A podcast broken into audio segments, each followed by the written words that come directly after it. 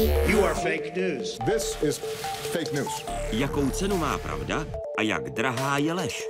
Já mám osobní zkušenost, že nemusí být politika svázaná se lží. Jak se vyznat ve světě zaplaveném informacemi? Pro spoustu z nás a zejména starší, těch změn je tolik a jdou tak rychle, že prostě my nestačíme. Jak odhalit smyšlenky a lži a jak najít jejich autory? Prezidentské volby obnažily nemilý fenomén. Lživé zprávy, které si v hromadných e-mailech navzájem rozesílejí seniori. Co je alternativou k pravdě a co je alternativní pravda? To bylo první střed s pravdou, kdy Konvejová řekla, že oni mají svoje alternativní fakta a tím to celé začalo. A přitom bylo úplně jasné, že na tu inauguraci Donalda Trumpa přišlo méně lidí. Co vše se dá spochybnit a v čím zájmu je vyvolat nejistotu? Tlak politiků na média roste a slovních útoků přibývá. Jsou ostřejší, ale zároveň i frekventovanější. Začíná 36. díl měsíčníku Fokus Václava Moravce. Tentokrát na téma Doba dezinformační.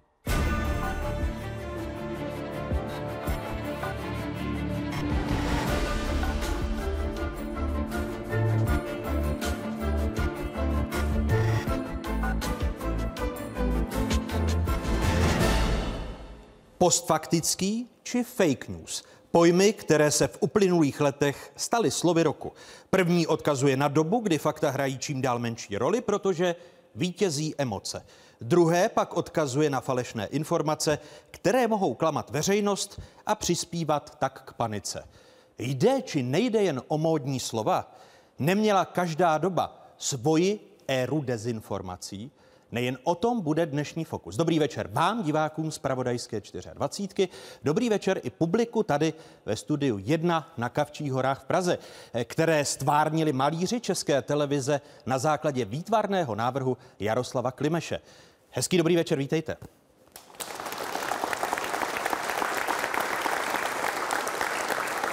Hosty v publiku dnes jsou studenti a pedagogové Třeboňského gymnázia a starší dospělí a seniori z univerzity třetího věku při knihovně v Lounech. Fokus právě začíná.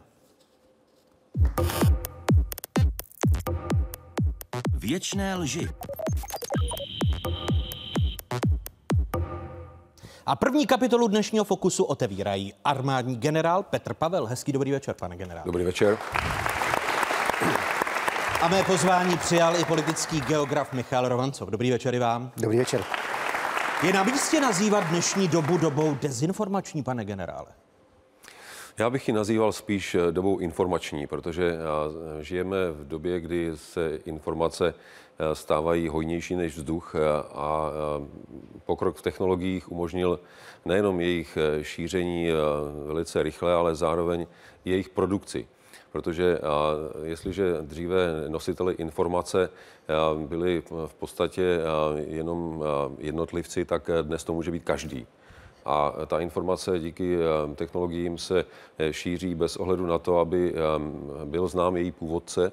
Takže dost často se stává, že informace, kterou vytvořil jeden bezejmený jedinec, se mnohonásobením zdrojů stává celosvětovou pravdou. Michali, vy byste se podepsal pod slogan doba dezinformační, nebo byste ho také spíš rozporoval? Já myslím, že není důvod, proč to akceptovat, protože samozřejmě ty dezinformace v dnešní době jsou.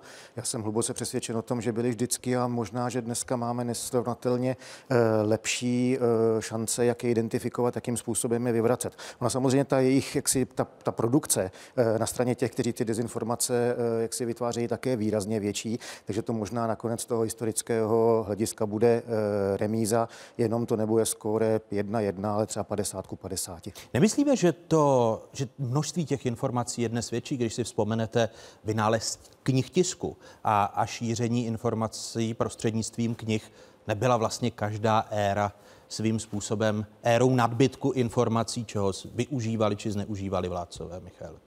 Nepochybně nemusí jít pouze o knihtisk, kde potom o třeba rozšíření telegrafu. Víme, jakým způsobem se tenhle ten úžasný vynález třeba na řadě míst světa podepsal pod spekulační bubliny, když se spekulovalo na ceny, třeba vím, zlata, diamantů a tak dále. Jakým způsobem, konec konců určitě, ať už diváci tady ve studiu nebo u televizních obrazovek si například vzpomenou na vynikající americký film Podraz, kde tohle to hraje svoji úžasnou roli. Takže ano, každá doba má svá úskalí, své příležitosti, jsou tam ty negativní dopady. Jde spíš o to být si vědom toho, že něco takového existuje a být připraven na to tomu čelit. Když se podíváte do svých oborů a do historie, tak role falešných zpráv, dezinformací, jakou hraje roli při utváření či rozpadu států, po případě ve vojenství, Michale? Eh, určitě obrovskou. Eh, v zásadě od okamžiku, kdy eh, se hluboko ve středověku objevila představa, že křesťanští vládcové by spolu neměli vůbec válčit, pokud válčí, má se jednat o takzvanou spravedlivou válku, tak se samozřejmě objevil v uvozovkách průmysl, který generoval vlastně pro toho příslušného vládce důvod, proč se do války pustit. Tohle to potom přešlo do moderní doby. Vezměme si například Adolf Hitler si také netroufnul zautočit na Polsko jen tak, musel nejprve nechat vyprefabrikovat ten eh, jaksi incident v Glivici a potom vlastně říct, eh, Německo se jenom brání. To znamená, bylo to tady eh, od jak živa, je to tady v současnosti, stačí se podívat na důvody, které například ruská strana uvedla, proč vtrhla na Krym a tak dále, tak podobně. V zásadě můžeme říci, že co svět světem stojí, tak se takhle chovaly všechny mocnosti. To znamená, už tehdy, ku příkladu za Hitlera, počátek napadení Polska byl svým způsobem informační válkou, pane generále?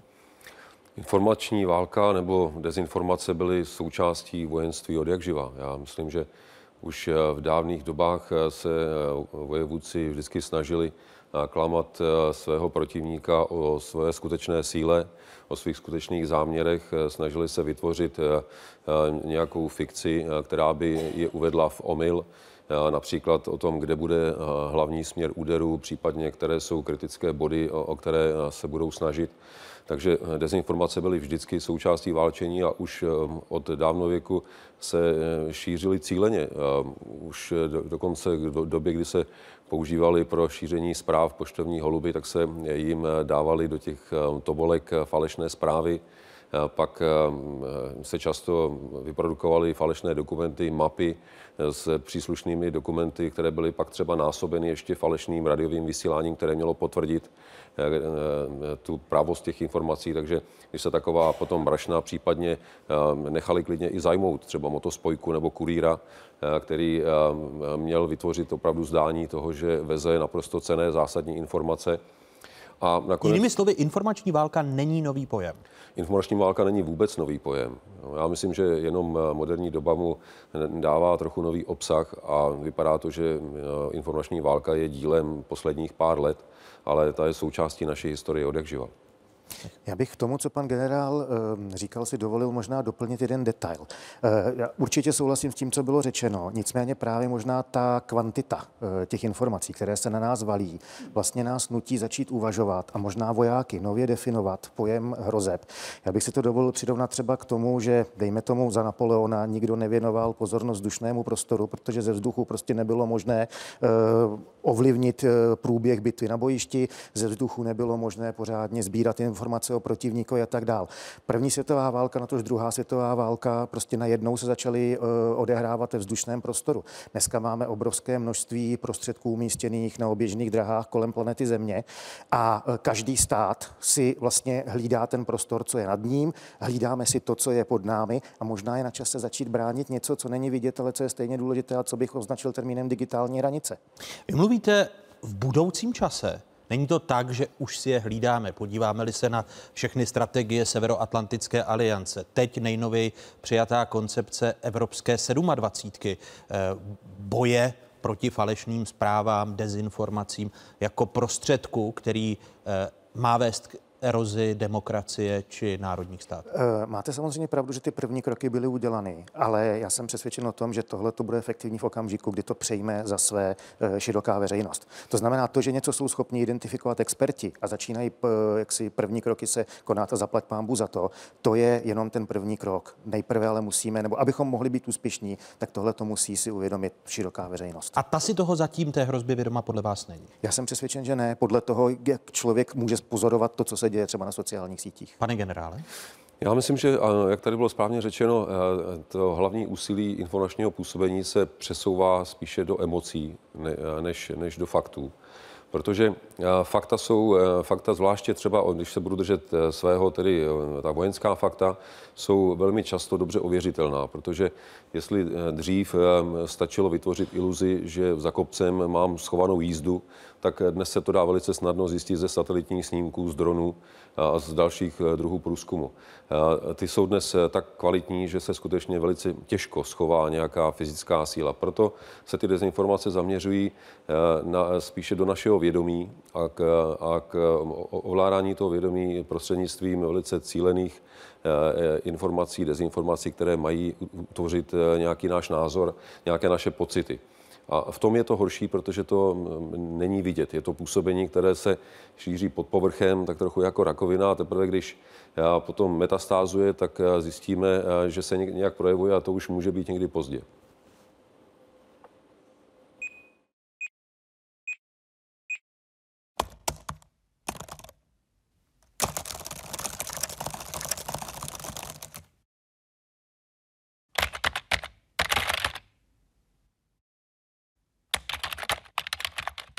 Dezinformace je obecně jakákoliv zkreslená nebo falešná informace,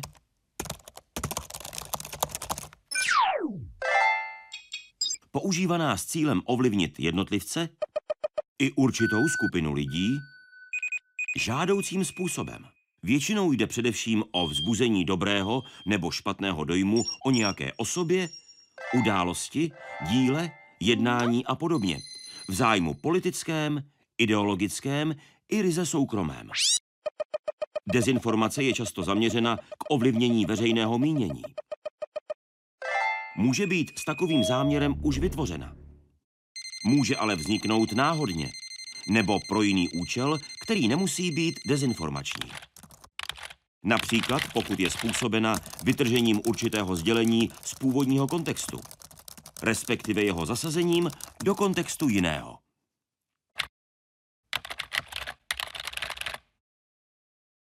Jaké jsou, pane generále, kritéria toho, aby dezinformace byla úspěšná, když se podíváte na to právě z pohledu uh, válečnictví či vojenství?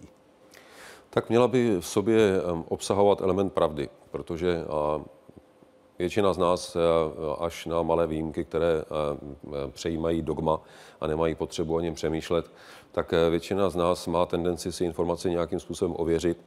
Ale vzhledem právě k nedostatku času přemíře informací, velké části z nás stačí, když si ověříme část informace, zjistíme, že ta část je pravdivá a máme tendenci celou tu informaci pojmout jako pravdivou. Kdybych tedy vytvářel dezinformaci a nedal tam pravdu, tak není tak účinná nebo část? Tak eh, může, eh, může být samozřejmě informace založena na úplné lži a eh, jsme toho svědky v informačním prostoru v poslední době například ta zpráva ruských médií o tom člověku, který měl údajně pocházet z Kieva, tedy z Majdanu, a on to byl občan Minsku. Takže tam eh, je jasné, že to byla eh, úplně fabrikovaná zpráva, ale, ale taková se dá poměrně snadno odhalit. Ale právě eh, jestliže chceme dělat dezinformace sofistikovaně, tak je budeme dělat tak, že v nich bude poměrně velká část pravdy a ten zbytek bude velice umě dotvořen, aby vytvářel požadovaný efekt. To jsou nejúčinnější lži v současnosti? No, další ingrediencí úspěšné dezinformace je i práce s emocemi. Takže pokud do tohoto mixu ještě zamícháme emoce a dáme tomu věrohodnou fasádu a budeme to dostatečně dlouho opakovat z dostatečného množství zdrojů, pak taková dezinformace má velkou šanci na úspěch. Michali, co byste k tomu dodal? Obrazová složka, psaná, psaný text? Já myslím, že v optikou mé profese platí, že dobrá mapa je za tisíce slov. A to samozřejmě platí i eh, jaksi v těchto záležitostech. Jestliže něco eh, podkreslíte obrazem anebo zvukem a můžete to kombinovat, tak je to úžasné. A myslím, že eh, každý, řekněme, televizák nebo každý zvukař vám řekne, že máte jednu a tu samou natočenou scénu, nevím, paní žehlí košily, a když k tomu dáte dramatickou hudbu a najednou se otevřou dveře, tak máte pocit, že vstoupí vrah. A když k tomu dáte dětskou písničku, tak máte pocit, že vstoupí dítě. E, to znamená, ta scéna je úplně stejná, ale dramaticky změníte obsah. To znamená, v době, která tak přeje emocím, jako je ta současná, e, když se podíváme na to, jak i s velice, jak si řekněme, e, snadno dostupnými technickými prostředky, jako je telefon chytrý, jako je nějaká videokamera a tak dál, počítač může sloužit jako stříhačské studio, tak vlastně ten, kdo je v těchto těch věcích zběhlý, může eh, vytvořit velmi rychle s nízkými náklady neuvěřitelně sugestivní informace. Konec konců islámský stát a jeho videa, eh, to všechno vlastně fungovalo na tomto principu a bylo to se sakra účinné. To byla velmi účinná propaganda islámský stát a, a, a videa, která zahlcovala internetový prostor, pane generále. No ona hlavně sázela na to, eh, na čem je postaven terorismus, to, to znamená šířit hrůzu prezentovat něco, co natolik šokuje, že se tím každý nejenom cítí otřesen, ale má potřebu to poslat dál. A to byla ta videa, kdy se, se tam podřezávali v přímém přenosu lidi a případně polili benzínem a nechali zapálit.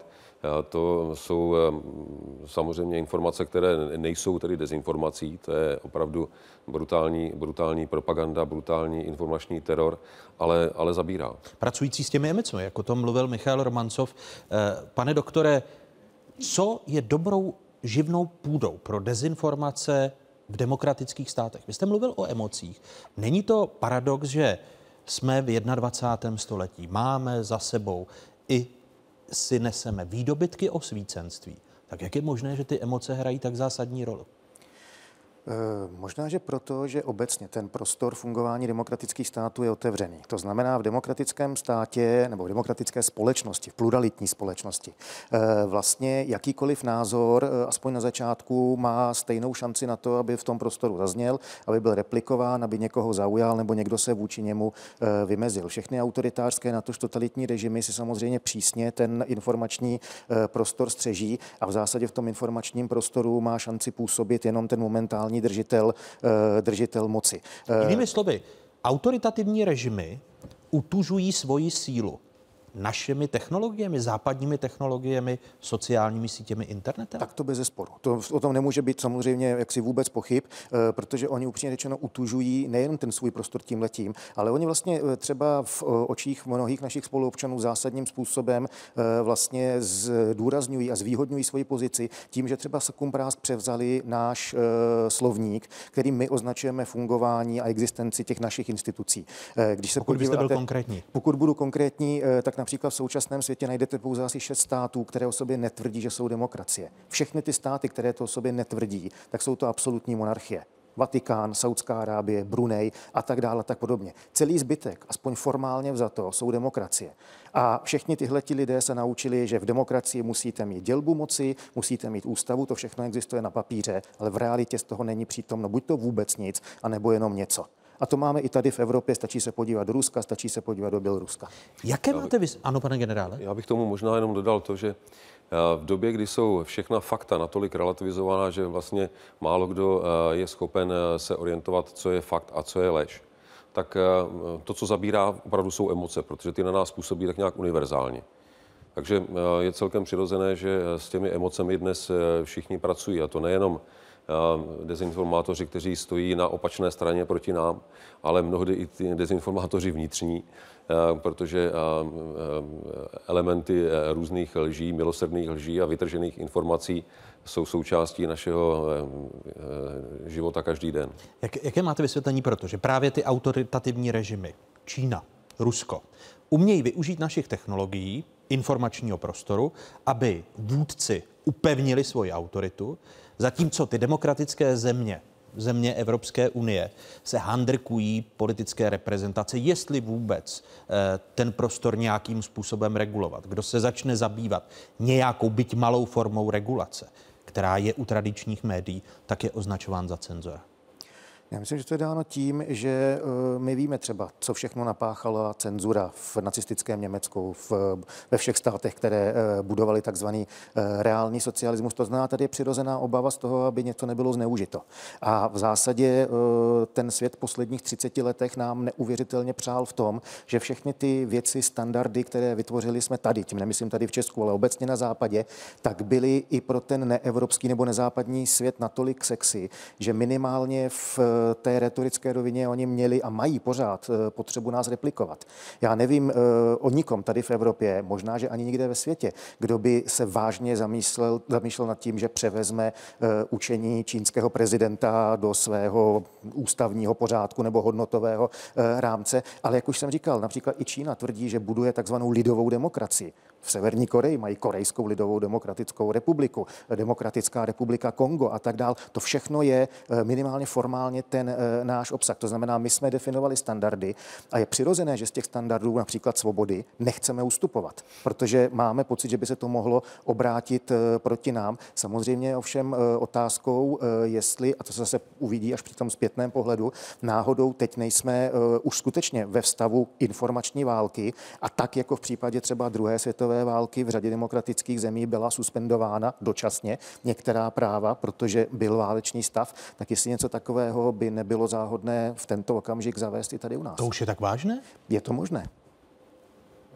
Se bojím zeptat armádního generála, jestli byste tady takový stav zaváděl. Já myslím, že je vždycky potřeba zvážit opravdu tu nepřímou uměru mezi svobodami a bezpečností a e, vždycky e, jedno vyvažovat, vyvažovat druhým. A já na jednu stranu rozumím tomu, že e, občané si zvykli na velkou míru svobod, ale na druhou stranu oni jsou mnohdy v příkrém rozporu s bezpečností. A vysvětlit lidem, že je v jejich zájmu, aby třeba bezpečnostní složky měli eh, přehled o tom, co se děje na sítích, eh, včetně sítích mobilních telefonů, protože to v konečném důsledku může zachránit jejich životy, je někdy těžké, protože lidé si chtějí chránit eh, svoje soukromí. Nebude to znamenat konec demokracie? Já bych neřekl konec demokracie, protože demokracie v podstatě poznaná svoboda. Že jo? A jestli, jestli tu naši svobodu budeme definovat s poznáním, že eh, musíme pro svoji bezpečnost eh, část těch svobod obětovat, eh, pak je to naše svobodné rozhodnutí a vědomé a tím pádem se demokracie nezbavujeme. Já bych tomu dodal jednu věc, eh, na co mě přivedl pan eh, generál, když mluvil o těch mobilních operátorech. Jeden z našich mobilních operátorů už je to pár let měl eh, slogan velice chytlavý a podle mého názoru potenciálně nesmírně nebezpečný.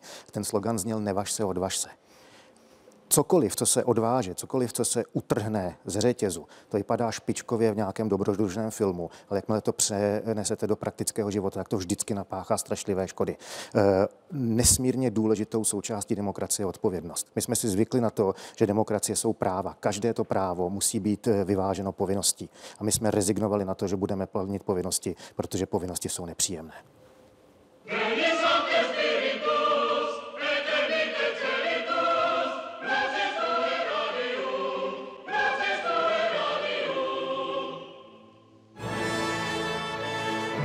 Poté, co zemřel velmi náhle, v listopadu roku 1457.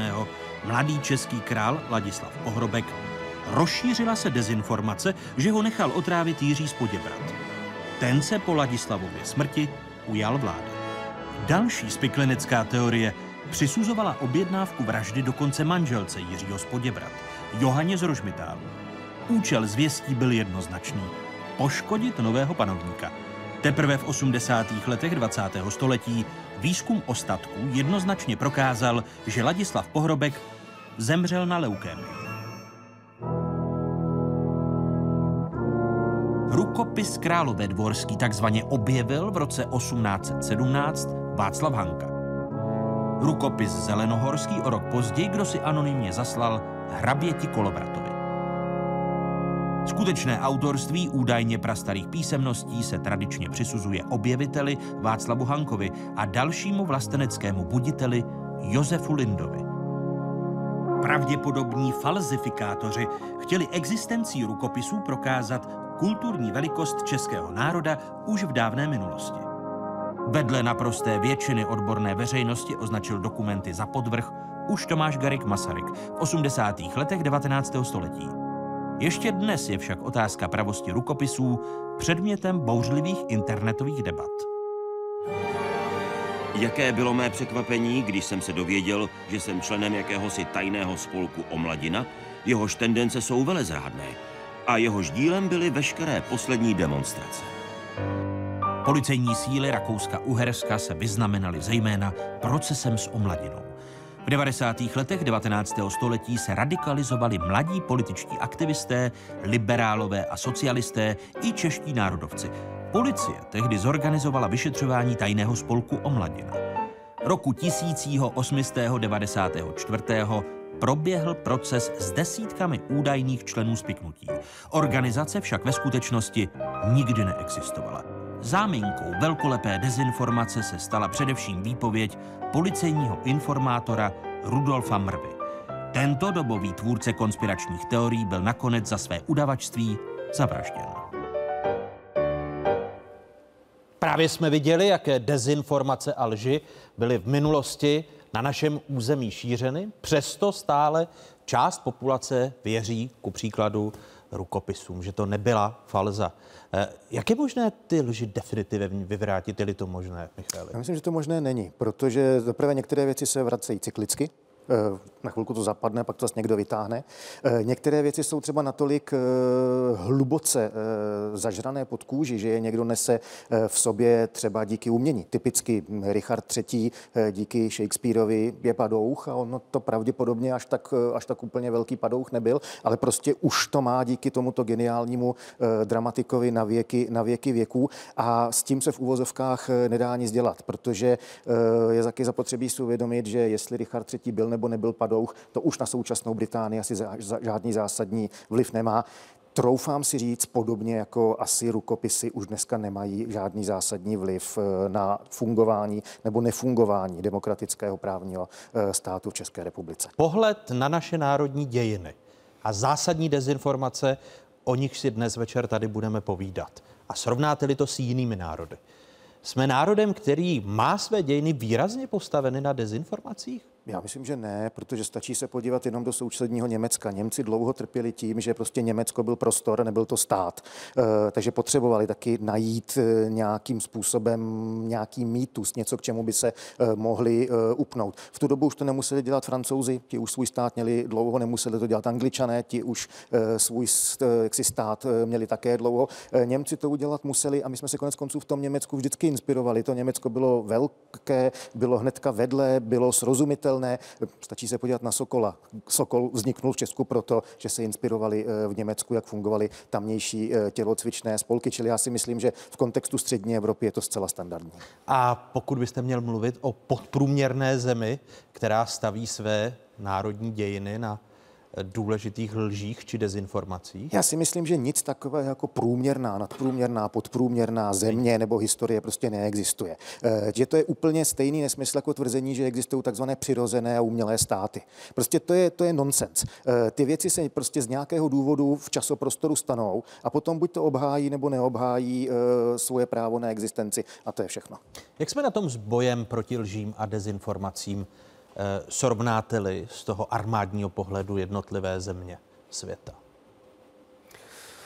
No, my na tom nejsme úplně nejlíp. I když jsme začali, máme eh, celkem jasno v tom, jak dezinformace, informační válku definovat. Eh, máme jasno v tom, čím a jak se projevuje. Máme jasno i v tom, jaké nástroje nejlépe použít, ale nemáme úplně jasno v tom, jak definovat původce a nositele té hrozby. A od toho se to všechno odvíjí, protože pokud nebudeme schopni jednoznačně ří, říci, kdo je naším přítelem a kdo není, kdo má zájem na tom nás destabilizovat a, a kdo naopak má zájem, abychom byli stabilní, tak se dá těžko proti dezinformacím bojovat. A to je problém politiků? No z velké části ano, protože u nich to začíná. A pak je tam samozřejmě celý ten velký informační prostor, sociální sítě, ale já, já bych řekl, že 100 tisíc zpráv v sociálních sítích nemá možná takovou váhu jako jedno vyjádření prezidenta nebo premiéra kterékoliv země. Nepřeceňujete je ta vyjádření prezidenta nebo premiéra, Michal? Já myslím, že ne, jsou to naši volení reprezentanti. Oni to mají, to je vlastně to jediné, čemu by se měli věnovat. Oni nás mají e, povinnost reprezentovat. Oni tím, že se ucházejí o e, úřad, nikdo z nich tam není proto, e, že by se do té funkce dostali tím, že je spontánně vyvolal nějaký dav na náměstí. Oni se dobrovolně přihlásili do soutěže, v té soutěži byli úspěšní, zvítězili a od toho se odvíjí jejich povinnost nás reprezentovat po dobu, po kterou trvá jejich mandát. Oni mimo jiné skládají nějakou přísahu a ta přísaha je zavazuje. E, jiná věc je, nakolik těm slovům v té přísaze obsazených, respektive étosu, který je s tím se nakolik, nakolik e, tomu dostojí nebo nedostojí. Není to tak, že podlehli tomu sloganu mobilního operátora, o němž jste mluvil? Nevaž se, odvaž se? E, já si myslím, že by se to tam samozřejmě dalo vysledovat a myslím si, že k tomu nepotřebovali ani, toho, ani ten slogan, že to v zásadě nějakým způsobem koresponduje spíš s jejich osobnostními rysy. Myslím si, že tady máme eh, v tento okamžik na těch nejvyšších pozicích příliš málo těch, kteří chtějí sloužit a příliš mnoho těch, eh, kteří se domnívají, že tím, že byli eh, zvoleni, tak mají právo se odvázat bez ohledu na cokoliv. Oběma vám děkuji. Uzavřeli jsme první kapitolu dnešního Fokusu.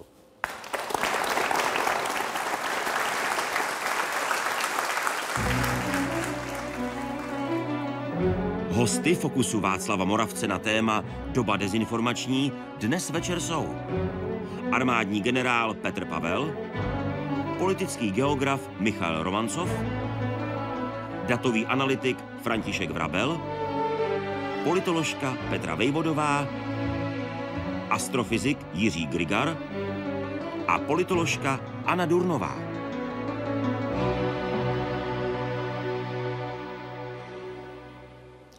A proti trolům povstali elfové. Ne, to není pohádka, to není fantazy, to je skutečnost, která se v České republice odehrává. Tato anonymní skupina dobrovolníků se pojmenovala právě elfové po vzoru svých pobaltských kolegů. A stejně jako oni bojují proti lžím, dezinformacím, které jsou šířeny po internetu. S jedním z elfů natáčela Marta Pilařová. Proč elfové? Ten název elfové pro tuhletu činnost přišel z Balckých republik, kde jsou s touhletou prací mnohem dál než my. To jsou všichni elfové, jsou anonymní, vystupujete takhle a proč? Všichni anonymní nejsme. Ti lidé, kteří eh, pro nás pracují, nebo s námi pracují, spolupracují, eh, si hlídají svoji identitu, protože třeba nechtějí být vystaveni eh, útokům zvenčí. My vnímáme, že se českým prostorem, zejména tím virtuálním, šíří celá řada dezinformací, eh, celá řada z nich šířená s velmi explicitně špatným záměrem, záměrem, který jde třeba proti zájmům naší země. A byli jsme tím znepokojeni, tak eh, v nás vyrostla ta chuť s tím něco dělat.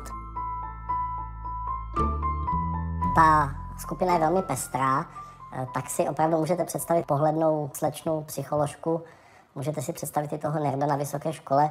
Stejně tak si můžete uh, představit uh, eh, 50-letého eh, otce od rodiny, který třeba má nějaké zkušenosti s datovou analýzou a podobně. Je to vlastně hobby, možná trošku organizované hobby. Konec konců fotbal taky člověk nehraje jenom sám. A sdílíme to, co umíme. To znamená, ten, kdo umí třeba zachytávat dezinformační e-maily, Eh, které putují po internetu, eh, už je nemusí umět analyzovat. Psycholog zase když mu dáme ty obsahy, tak z toho řekne, ano, tohle to třeba cílí právě na takovouhle emoci a takovouhle emoci. For about $700 a month, she says she and some other Tak tady máme video, kdy se nějaký novinář nebo nějaký insider dostal do trolí farmy, to je docela takové, eh, takový známý fenomén. To jsou oni, ty lidi, co tam sedí se spoustou počítačů v nějaké budově. Myslím si, že je to ta jako velmi malá část z nich, ale ta velmi aktivní a velmi nebezpečná. Eh, Podstatné je, že eh, to můžou být ti prvotní hybatelé a musíme velice dobře rozlišovat ty, kteří šíří třeba nějaké dezinformační obsahy, protože jim sami v dobré víře uvěřili, nechali se, nechali se vlastně podvést od těch, kteří podvádí. Eh, To si myslím, že je to nejzákladnější dělení. Eh, My jdeme proti těm digitálním šmejdům, jestli to takhle můžu říct. Těm, kteří moc dobře vědí, že šíří lež a snaží se pochopitelně získávat důvěru i těch, kteří pak ty jejich dezinformace v dobré víře posílají dál. Ale ti nejsou, eh, ti nejsou vlastně naším cílem. To jsou lidé, které my naopak chceme chránit. Ty si myslím, že jsou vlastně tou obětí toho dezinformačního konání a těch je nejvíc. Elfové tady nejsou dlouho, nebo není to dlouho, co o sobě dali takhle veřejně vědět. Můžeme už si říct nějaké výsledky elfí činnosti? Myslím si, že ano. Eh, Myslím si, že poměrně dobře se nám daří ta, to mapování dezinformační scény. Dobře se nám daří eh, zachytávání dezinformačních e-mailů. Máme už eh, poměrně obsáhlou databázi toho, jakým způsobem se šíří, odkud se šíří a jak jsou přeposílány. Pokud bychom chtěli něco takového jako vysloveně viditelného a vizuálního, tak bych třeba odkázal na jednu akci. S tou akcí vlastně přišli elfové z baltských států, eh, kterým se nelíbilo, že eh, Amazon prodává eh, trička a další reklamní předměty se srpem a kladivem a podobně. No a tak vytvořili takový jednoduchý mem, který se Amazonu ptá, když prodáváte tričko se srpem a kladivem, tak proč neprodáváte i tričko s hákovým křížem? A tenhle ten mem se začal sdílet na stránkách Amazonu pod všechny posty a začal se vytvářet tlak na to, aby s tím Amazon něco dělal. A do této aktivity, do tohohle z toho veřejného tlaku se začali zapojovat i ti dobrovolníci, kteří vlastně velice čerstvě se k nám začali přidávat. A uh, zachytil jsem před pár dny, že se tahle otázka začala probírat i v Evropském parlamentu. Poznají se ty výsledky vůbec nějak navenek? Nebo se o nich někdy ani nedovíme? A chtějí třeba elfové, aby vlastně veřejnost jako věděla ty konkrétní výsledky, protože zase tím někdy může něco prozradit těm trolům třeba. Někdy ano, někdy ne. Eh, Myslím si, že nikdo z nás, kteří se téhleté věci věnujeme ve svém volném čase, to nedělá proto, že by si za to chtěl vysloužit nějaké společenské uznání. To bychom dělali něco jiného. Technologie lži. Druhou kapitolu dnešního Fokusu otevírají politoložka Petra Vejvodová z Masarykovy univerzity v Brně. Vítejte, hezký dobrý večer. Dobrý večer. A vítám i datového analytika Františka Vrabela. Hezký dobrý večer i vám. Dobrý večer. Petro, začnu u vás. Zvítězí elfové nebo trolové? A, no, to je velmi těžká otázka v tuhle tu chvíli, protože je to aktivita, která je relativně nová. A, ty výsledky, nebo respektive efekt jejich činnosti asi uvidíme v budoucnu. Já doufám, že zvítězí. A doufám, že zvítězí rozum nad, nad emocemi a dezinformacemi a že ta jejich aktivita opravdu bude úspěšná. Je to jedna z možných cest, nebo existují cesty jiné, že elfové povstali proti trolům?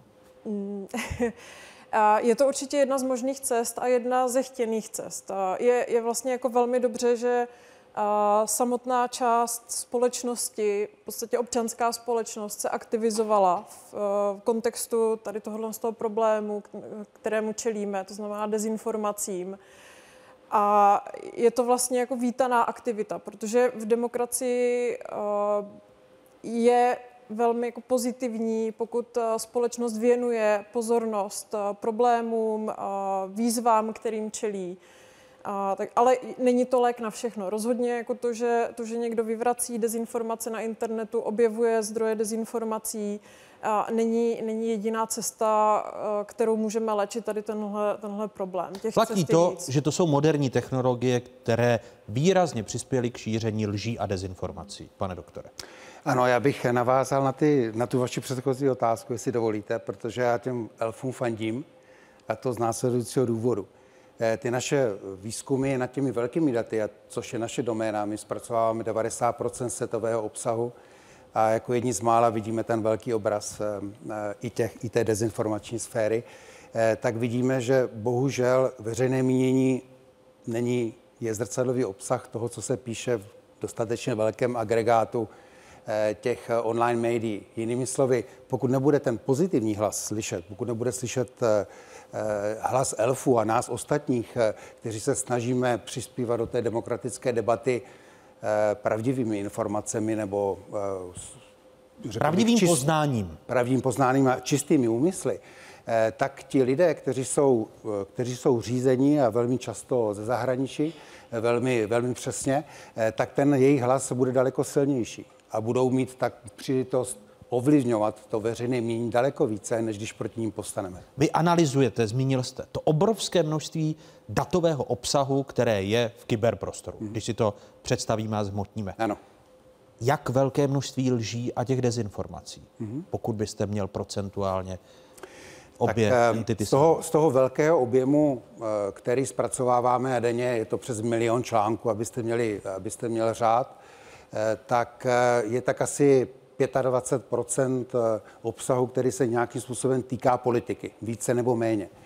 A eh, v tom českém prostředí je bohužel 8 eh, až 10% obsahu, který můžeme hodnotit jako nepřátelskou, jako součást nepřátelské dezinformační kampaně nebo propagandy, chcete. V čase narůstá? Či... Mírně to narůstá. Mírně, čemu říkáte mírně? Tak řádově v procentech ve dvou, tři procenta ročně. Eh, nakolik pod, je podhoubím šíření těch informací problematika ekonomických modelů těch technologií. To znamená sociálních sítí, když se podíváme na všechny ty aféry, ku příkladu Facebooku, jako je Cambridge Analytica. Petr. Mm-hmm. Uh, tak ty algoritmy, které v podstatě ovládají sociální sítě, uh, dost značně přispívají k tomu problému, kterému my tady čelíme a kvůli kterému se tady dneska scházíme.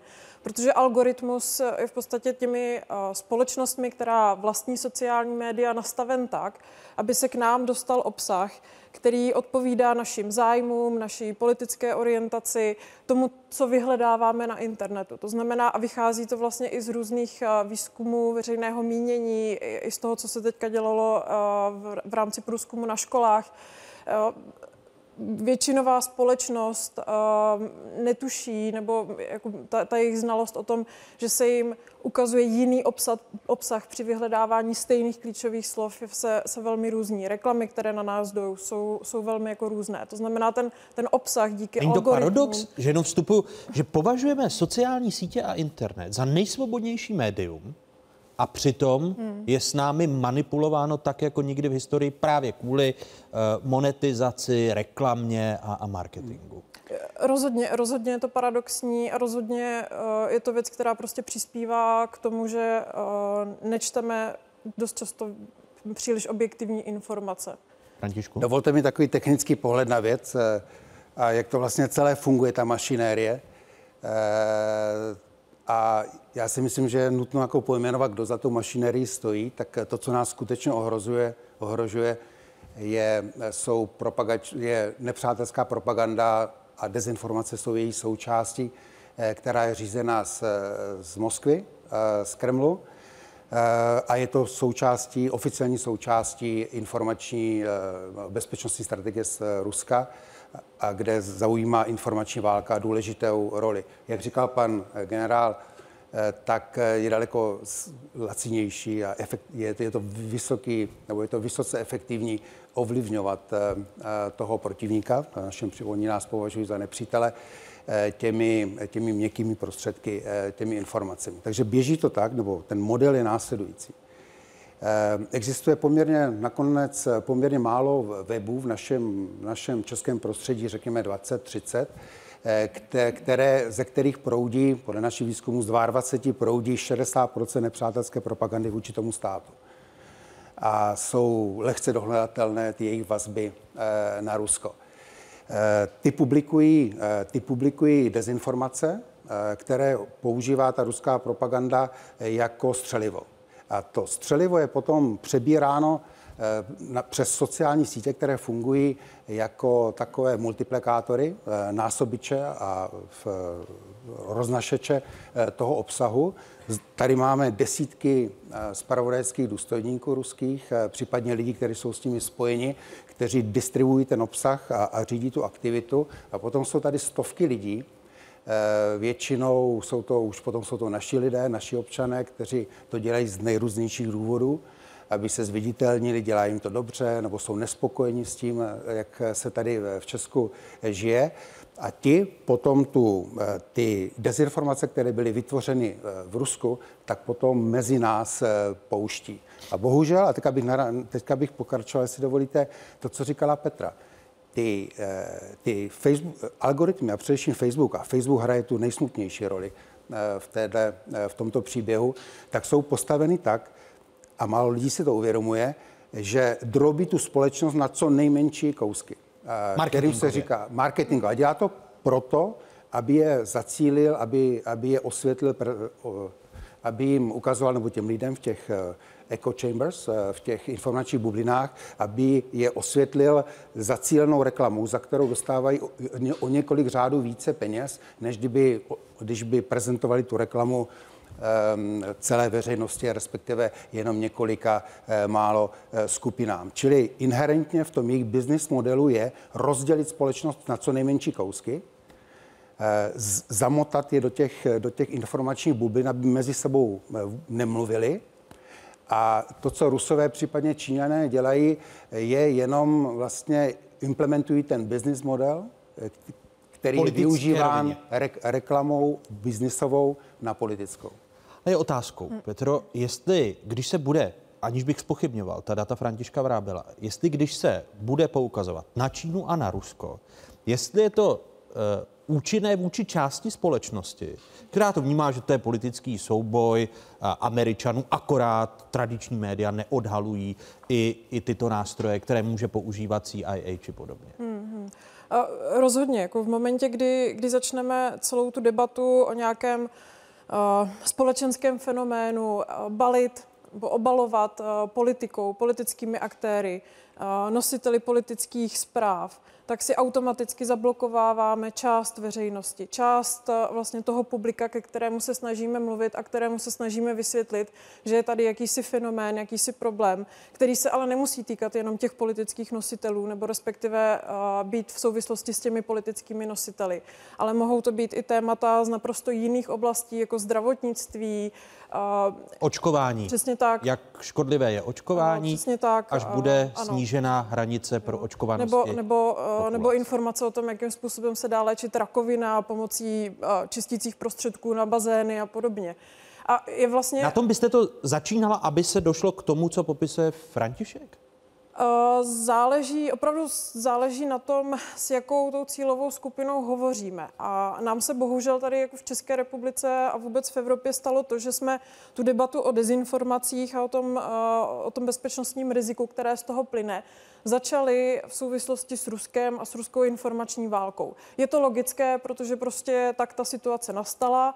Eh, nicméně je potřeba se posunout jakoby dále, je potřeba to téma odpolitizovat tak, abychom se dostali i k těm cílovým skupinám, které taky mohou být zasaženy dezinformačními kampaněmi, ale třeba jiného charakteru.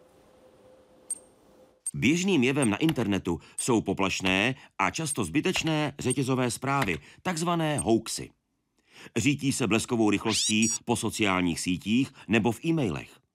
A přestože existuje mnoho druhů hoaxů, mají jeden společný znak – nabádají k dalšímu rozesílání a sdílení. Hoaxy mají různý obsah. Informace zábavné, o urgentním nebezpečí, falešné prozby o pomoc a petice, citově vydírají nebo třeba varují před virovým ohrožením. Některé hoaxy obsahují nebezpečné rady. Šíření hoaxů může také zničit pověst jednotlivce nebo skupiny který nebo která má údajně stát za ohrožením, nebo způsobit zneužití osobních údajů. Při přeposílání hoaxů totiž lidé často nechávají předešlé příjemce ve správě.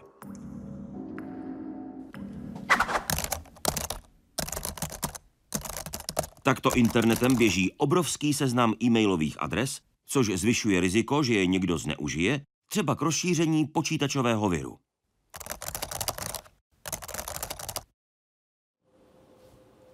Původ slova hoax se datuje do 17. století. U nás ale užíváme tento termín spíš až teď v souvislosti, Františku, právě s těmi řetězovými e-maily.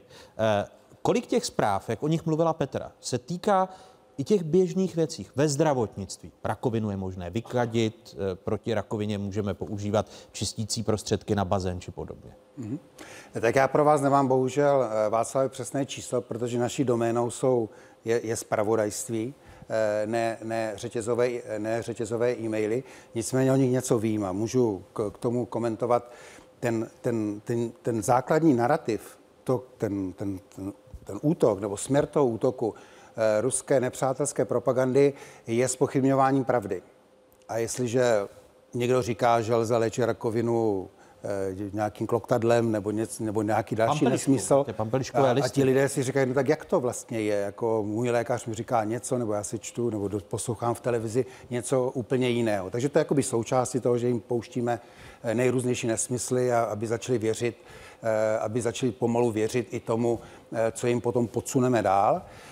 A když si vezmeme konkrétní příklad a volbu prezidentka, prezidenta českého, eh, poslední volbu, tak eh, v, proti panu profesorovi Drahošovi šlo víc než milion eh, těchto řetězových e-mailů a byly velmi přesně zacíleny a jinými slovy byla to, byla to organizovaná dobře promyšlená akce, že například ty řetězové e-maily na Jižní Moravě, kde je hodně katolíků, tak byly Eh, pana profesora Drahože líčili jako ilumináta nebo svobodného zednáře. Na severní Moravě ten narrativ byl jiný, eh, že mu platí kampaně že mu platí kampaň eh, Zdeněk Bakala na Karlovarsku nebo Liberecku. Byl zase jiný ten příběh, narrativ, kdy ukazovali podepsanou smlouvu mezi německou kancléřkou, francouzským prezidentem a profesorem Drahošem, že když vyhraje, tak sem bude moct přemístit 1,5 milionu uprchlíků ze západní Evropy. To je ten typ toho nebezpečného pronikání a vlivových operací Ruska v České republice. Eh, Petro, prostupuje to tedy celou společností a chápu-li správně, tak krom snažení elfů je to nějaká mediální gramotnost, mediální vzdělávání?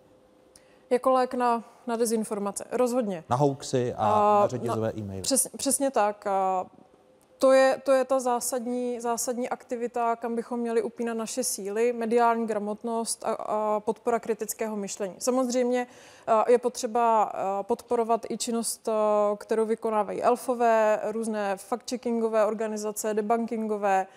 Rozhodně je potřeba vyvracet hoaxy, upozorňovat na, na faktickou nesprávnost, ale do budoucna to, co nám bude fungovat, a to, co funguje třeba ve státech, jako je, jako je Finsko, kde ta úroveň odolnosti vůči dezinformacím je poměrně nízká, třeba ve srovnání se středoevropskými státy, tak je opravdu vzdělávání, podpora mediální gramotnosti a kritického myšlení. Protože to jsou, ty, to jsou vlastně ty schopnosti, kterými se vybavujeme do budoucna v případě, že na nás někdo bude útočit nějakou, nějakou nepravdivou informací, nějakou dezinformací.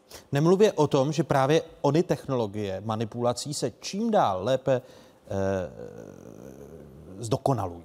Eh, jedno slovo, které bude módní jako eh, slovo fake news, deepfake. Eh, je to vrchol manipulace. Eh, každý díky internetu už dnes může vkládat lidem do úst, co nikdy v životě neřekli. A tak, eh, že to na videu navíc nikdo nepozná. Eh, nemůžeme tedy věřit už ani tomu, co vidíme na vlastní oči a slyšíme na vlastní uši. Ať už je to Donald Trump nebo Barack Obama, Technologií deepfake je možné donutit kohokoliv, aby říkal to, co chcete. A deepfake in a nutshell is a fake video. Um, it's a video that um, has been created by essentially feeding a computer algorithm um, lots of images of a person. So, for example, uh, President Obama.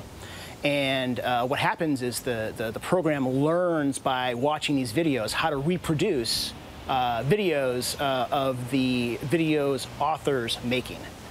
I'm, I'm sorry, Lester. It's, it's, this is going so well. Deepfake dostali svůj název proto, že používají takzvaný deep learning, pokročilou metodu využívání počítačových znalostí toho, jak zacházet s vloženými daty. Deep learning využívá umělé neuronové sítě, které mají napodobit fungování lidského mozku. Do počítače vložíte fotky, videa a hlasové záznamy. Umělá inteligence si zapamatuje mimiku tváře nebo typické zvyky a zlozvyky v mluveném projevu. Content,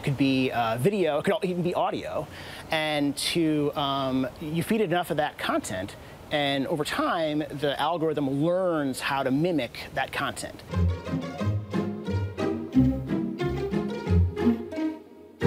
They're not perfect, um, but if you just you know look at um, the progress that's been made over the past year, um, and you can sort of see a trajectory develop where within a year or two, um, it's going to be really hard for a person to distinguish uh, between a real video and a fake video. Teď se ještě nesrovnalosti dají zachytit, pokud ovšem víte, co hledáte.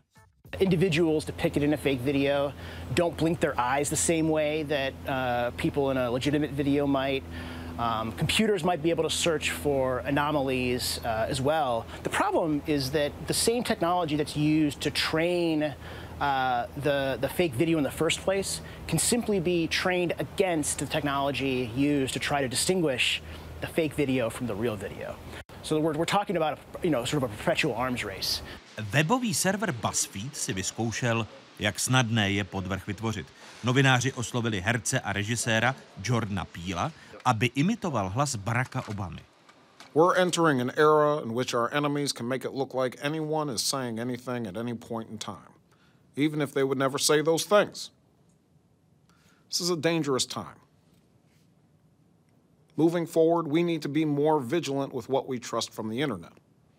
It's a time when we need to rely on trusted news sources.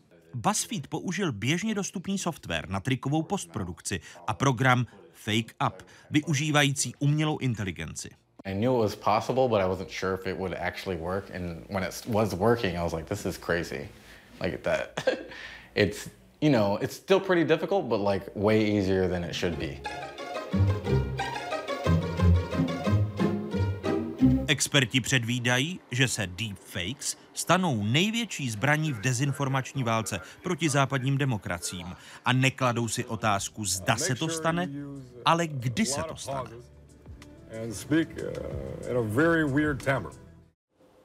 Logicky začnu u datového analytika Františka Vrabela. Jak daleko je svět už s analýzou deepfakes?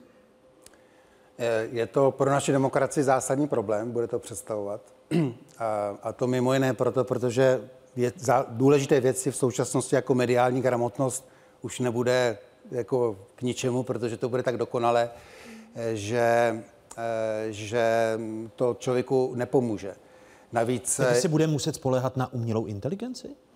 Protože sami svoji inteligencí, jak se ukazuje, nerozlišíme, jestli mluvil Barack Obama nebo mluvil někdo úplně jiný? Ty strategie boje proti proti těm deepfakes ještě nejsou vytvořeny, ale pracuje se na nich.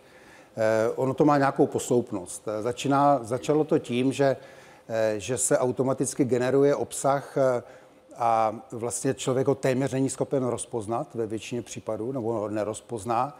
A se hrály důležitou roli v amerických volbách, kdy se třeba řík, kdy se ví, že celých 20%, celých 20% tweetů na Twitteru příspěvku na Twitteru bylo tvořeno roboty v americké volbě a v případě eh, kampaně Brexit, eh, o Brexit, vystoupení Británie z, eh, z, Evropského, z Evropské unie, to byla celá jedna třetina. Tím dalším krokem je zapojování těch botchatů, robotů, které, kteří s vámi jako hovoří, vedou, vedou dialog na sociálních sítích Moderní a, diskuzi. Ano, a tam ještě ta technologie není úplně dokonalá, ale už je to jenom otázka měsíců nebo třeba rok nebo dvou, kdy nerozpoznáte, že ten, kdo s váma hovoří, eh, ne, nejste vy, ale, ale že to je robot.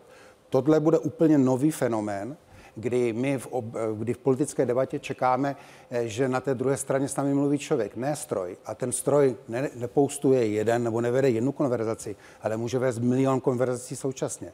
E, že se úplně zapalaví ten mediální prostor e, roboty vytvořenými obsahem, který se ale budou moct dovolit ti, kteří nemají žádné skrupule, nevyznávají žádnou etiku, eh, nepochybně ty, eh, ty režimy, které jsou eh, despotické. A ty deepfakes, jako další fáze, ke které si myslím, že nedojde efektivně dříve než za několik málo let, tak um, tam není, tam není řešení analýza na úrovni toho obsahu, ale komplexní analýza, kdy, ve které musí sehrát roli ty, ty technologičtí giganti, kteří vytváří hardware, na, na kterých to lze dělat, eh, které, kteří, kteří dávají eh, do, eh, do té kritické infrastruktury internetu ty, ty klíčové komunikační uzly.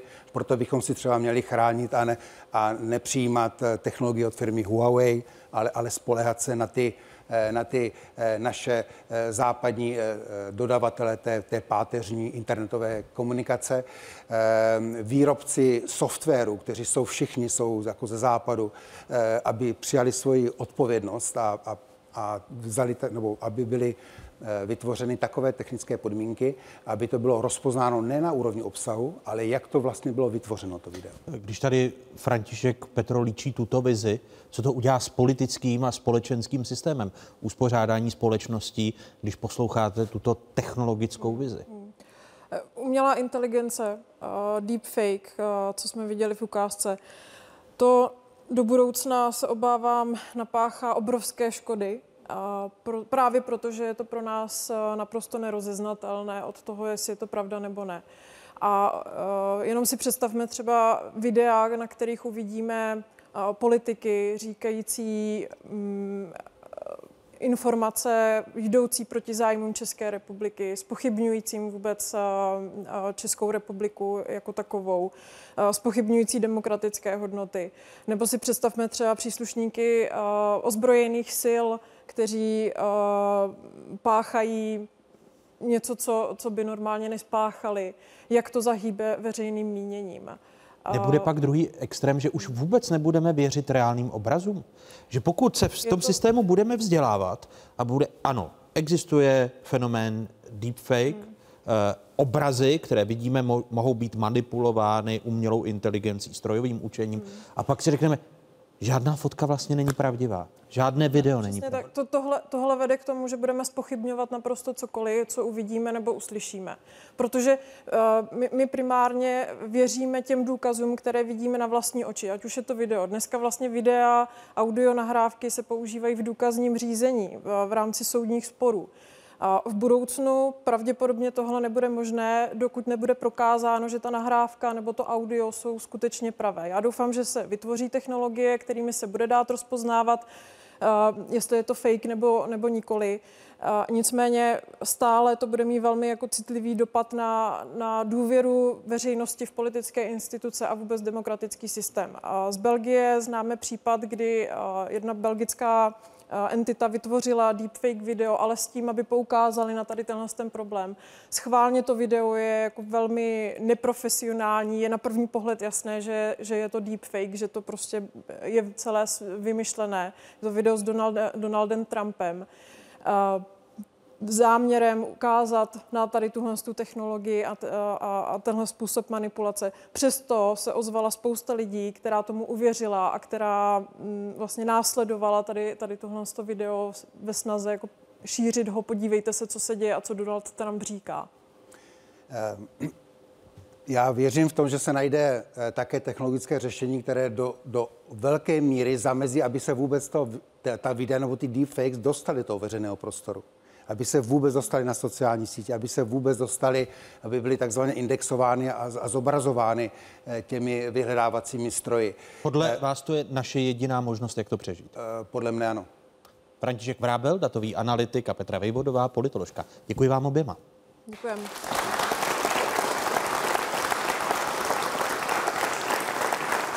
Jak snadné je přesvědčit přesvědčené a pohrdat ostatními. Dost často se jedná o to ne nás přesvědčit, že jedno vidění světa je správné, a spíše nahodat naše hodnotové základy. Kam zmizela fakta a čím se liší od názoru? Po té dnešní době se častokrát říká, že je to doba postfaktická. A všimněte si, že dneska jenom říkáme lžím nepravdy, aby to neznělo tak ošklivě. Jak se vyrábí účinná propaganda? Jak ukázal průzkum mezi vyučujícími, téměř 30% z nich považuje servery jako Aeronet nebo AC24 šířící proruskou propagandu za důvěryhodné. Co dokážou na poli propagandy nové technologie? Když si představíte nově vstupujícího človíčka, který vrůstá do této společnosti a vedle sebe ty pozoru hodné pravdy stojí vedle zlovolných konspiračních teorií v naprosto stejné rovině. On musí být chudák a priori osvícen, aby zůstal do určité míry imunní a to nemůžete po každém chtít. Je čas omezit virtuální svět? Sociální síť Facebook zrušila další desítky stránek a uživatelských účtů, které šířily dezinformace. Sledujete 36. díl měsíčníku Fokus Václava Moravce. Tentokrát na téma Doba dezinformační. Křehcí seniori, nebezpečný internet a manipulace. Tak tyto termíny známe z veřejného prostoru velice dobře. E, skupinu seniorek navštívila na Valašsku také Marta Pilařová. V Karolince ale našla mnohem pozitivnější obraz. Dámy jsou e, v technologiích vzdělané, na internetu zvídavé, ale vůči jeho nástrahám jsou víc než obezřetné. Valašský kraj mění se celičky, trénovat hlavičky, učí se dědečkové babičky. Hádáme a luštíme, paměť si tak cvičíme. Při takové prevenci vyhneme se demenci. Vnoučata jen čučí, co nás všechno učí. My jsme se k tomu dostali až kolem 70, takže... Neříkej, kolik máš rok. Já neříkám, kolik mám Až jednou, ne ne. mě vnuk řekl, babi, já nevím, ale myslím, bys to nepochopila. tak to mě teda tak nakoplo. Já jsem, já jsem říkala, já jsem neřekla nic, ale v sobě jsem si řekla, tak já ti kamaráde ukážu, že já ne všechno jako ty, ale pochopím to. Vy máte Určitě. taky doma počítač? Starý notebook. Já mám taky notebook. A když jsem ho dostala, tak si mě řekl, mami, tady, toto stiskni, toto stiskni, toto stiskni. Ale ona má zase doma vnuky, kteří na to pustí, nebo vnučky. Jo, jako ty svůj děti mají. Deset způsobů dobrého sexu. Loni po mně chtěli rodina, ať pletou ponožky a protože jsem to zapomněla, tak jsem šla hledat e, pomoc u dcery, tak mě to našla a tak jsem pletla ponožky podle internetu. Tak, jak vykládají o tom surfování, je, to jsem tam viděla, to jsem si přečetla, tak to není můj styl. Já mám ráda knížku, víte, mm-hmm. listy a tak. Ale potřebuju, eh, potřebuji si zjistit, kdy jede vlak nebo autobus. Mm-hmm. Potřebuju najít cestu, teď jsem byla v bojnici, jsem potřebovala, tak kudy to mám jet, protože vlakem to, to vůbec nešlo. Jo, Karolín. No, teď jsi v Karolince, ne? Tak A jo, já obvykle, dobře. Karolinka. Ovec. A teď kam pojedeš? Do Nového Hrozenkova? Vidíš, tady vůbec do Hrozenkova odsud ještě nikdo nejel. A nebo potom musíš jít do Peny a pojedeš až v kolik? 17.27. Výborně. Ukaž, je tam to koupit? Co koupit? Jízdenku. Jo, koupit jízdenku. Tak počkej, tady. Poslat spojení, vytisknout, přidat. Vlastně tady tahle generace vyrůstala docela často na tom, že vlastně noviny a televizní zprávy jsou vždycky pravda. Já mám třeba rodiče, co mají 86 do 85 let a taky, když přijdu domů a podávají mi nějaké informace, tak říká maminko, myslíš si, že tady tohle je pravda? No, to tam byla taková zpráva, že se narodil eh, prasátko podobné člověku, jo? že měl ten rypáček takový prodloužený a teď ty eh, packy prostě takové strašně dlouhé. To byla taková běžná informace, prostě, která tam proběhla a Říkám, to je přece blbost. Za 14 dní vylečené kloubí nebo něco. Jo, takového. a rakovina vylečená během, během 14 dnů. takové. museli skákat jako kamzíci, to No. byli všichni zdraví. A ono tam většinou nakonec potom, co na člověka vyskočí, že po něm někdo chce hlavně Peníze, Hlavně peníze, no, to je všechno to. Se podívám, kolik to stojí, říkám, tak to není ono. No. Když narazíte na něco na tom internetu, jestli to dokážete hned poznat, Jitko. Je to dost poznat a když se mě to nelíbí, tak to okamžitě přejdu někam jinam a ne, vůbec se jako nezajímám. Opravdu si dávám jenom to, co mě tam jako zajímá, zajímavé věci. A vy jste říkali, že potřebujete se naučit, jak dělat skrytou kopii, Ano. když chcete posílat někomu, eh, do, No. no. někomu kopii a nechcete, aby se mu tam objevilo komu, kdo to všechno čte. Ano. Takže třeba napíšeme mě, dobře? Jazyku, no. Tak ji tuž počte. Ahoj. No, na to zvládnu. Jo, Ježišmarja. Čím to, čím to se to likviduje? Zdobo? Um, mě, já blbě vidím. Je to E, Takže to posílala Jituška, posílala to mě, tady máme napsané komu. Ano. Ale my víme, že to šlo ještě Aničce, Jitce. Zamknem, vypnem, uložíme, myši už se nebojíme. O finanční gramotnosti povědomost máme, o nástrahách ulice si taky pozor dáme. Děkuji ti babičky, co trénují hlavičky. Tak ahojte holky, nashledanou. Ahoj. Naschle, těšilo nás.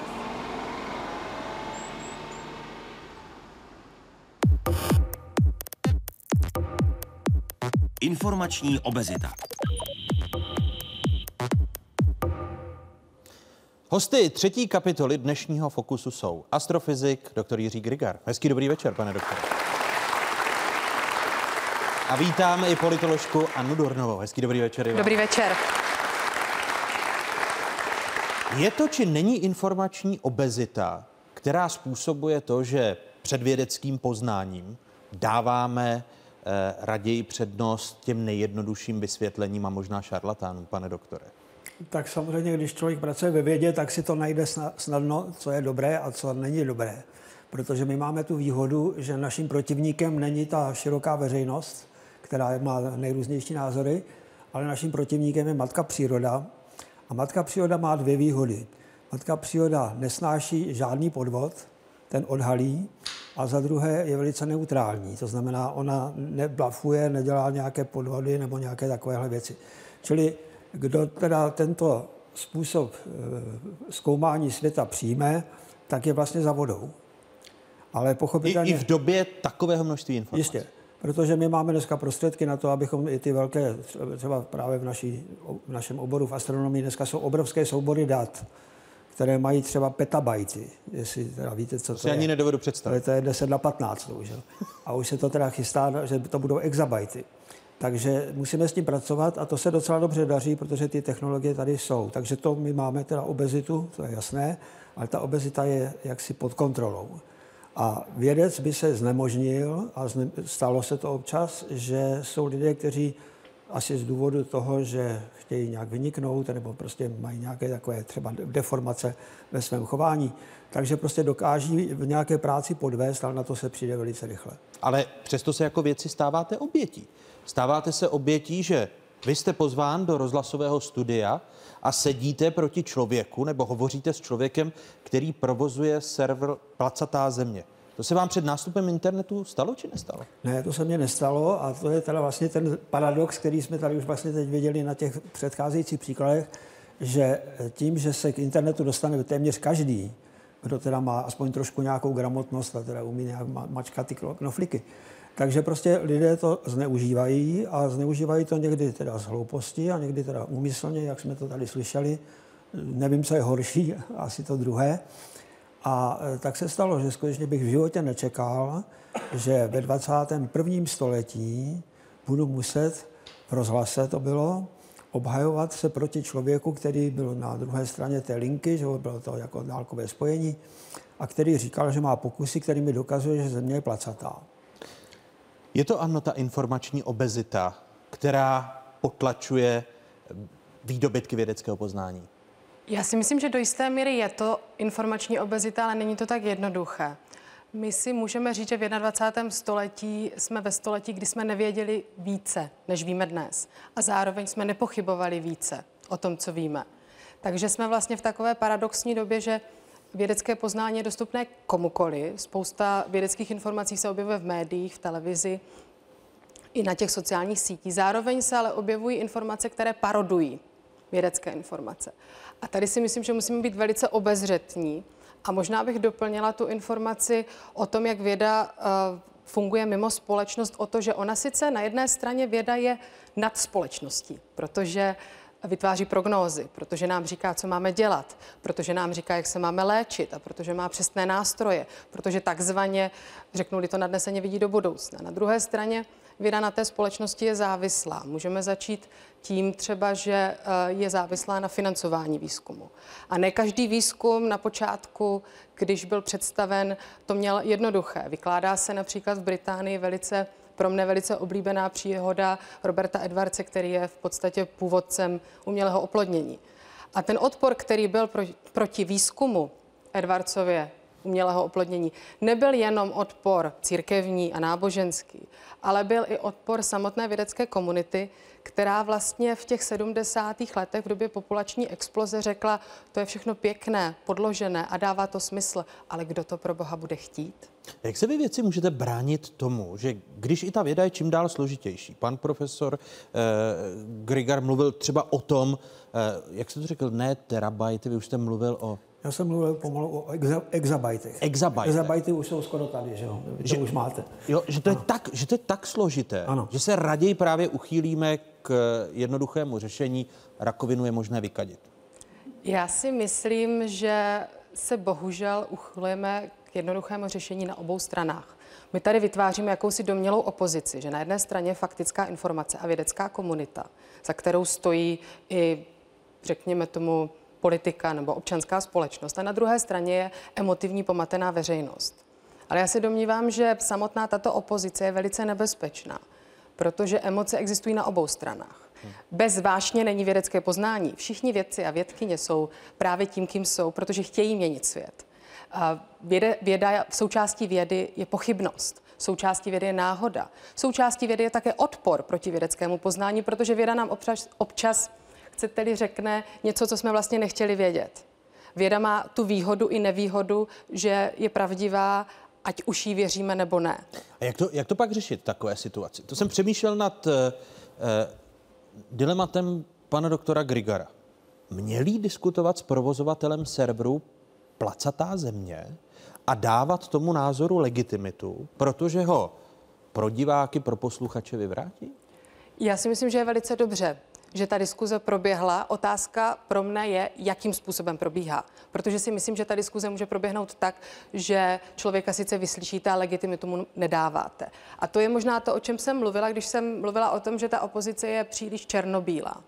Protože my se nemůžeme tvářit, že věda je schopná existovat mimo společnost, zejména v demokratické společnosti. My musíme tu společnost nějakým způsobem přesvědčit, aby nám věřila. My musíme zajistit, aby veřejnost důvěřovala vědeckému poznání, aby důvěřovala ještě více institucím, které toto vědecké poznává, poznání předává. Takže když tu několikrát opakujete ten slavný bonmot, že rakovinu je možné vykadit. My sice na jedné straně můžeme takovým vyjádřením pohrdat, můžeme žehrat na poměry, můžeme žehrat na technologie, který tento nesmysl šíří. Zároveň naší odpovědí by nemělo být tohoto pacienta vykázat z ordinace, ale pokusit se získat zpátky důvěru.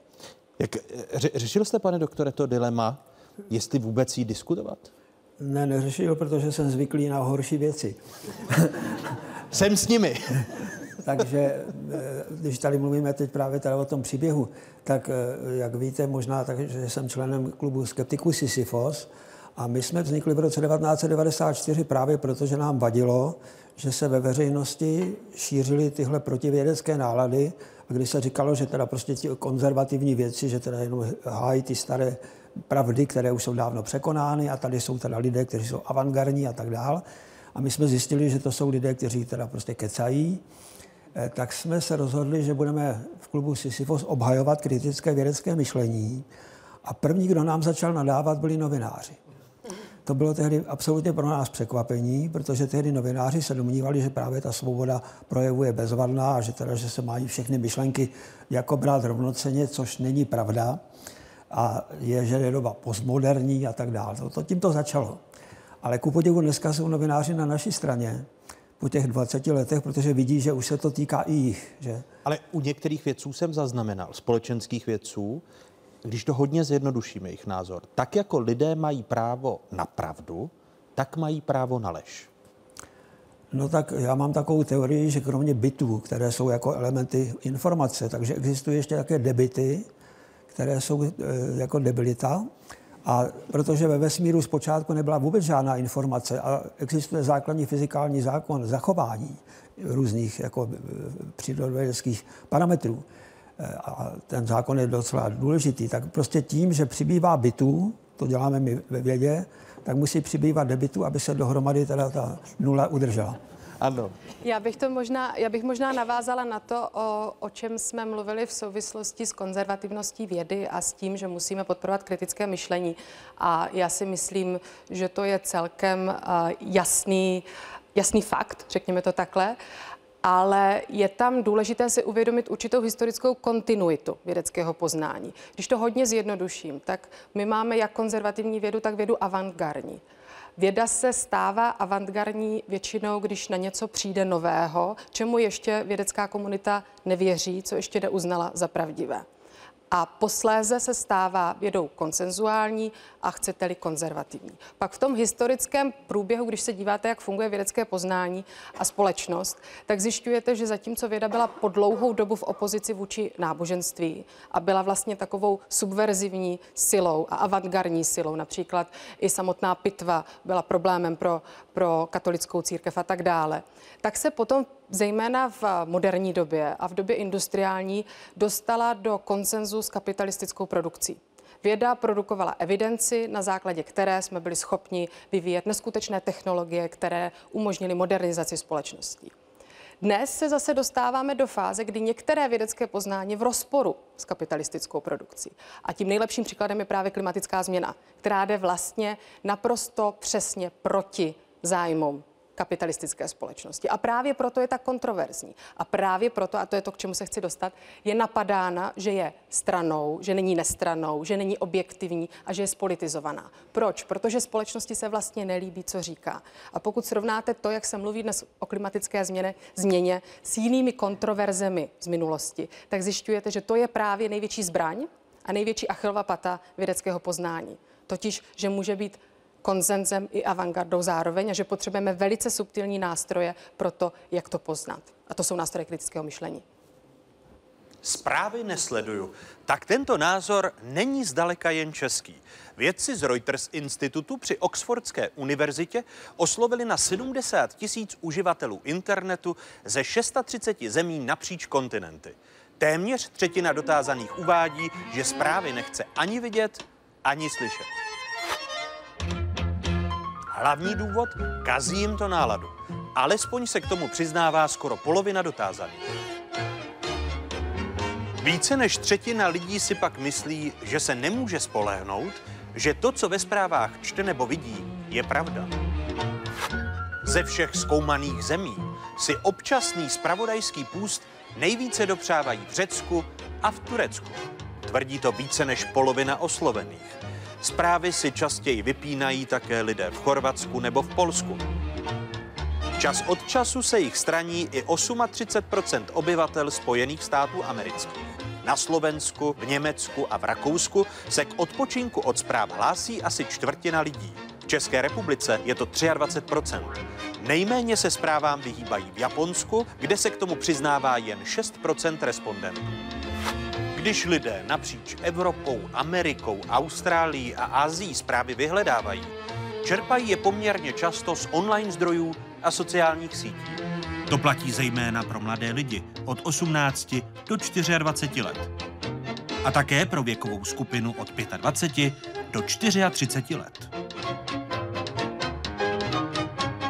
Za svůj hlavní informační zdroj označila online zpravodajství z webů a sociálních sítí i polovina lidí ve věku od 35 do 44 let. Méně důležité je pro lidi ve věkové kategorii od 45 do 54 let. A nejmenší zájem o zprávy skrze internet jeví konzumenti zpravodajství starší 55 let. Ti zprávy přijímají spíše z televize. U mladších věkových skupin obyvatelstva je to logicky naopak.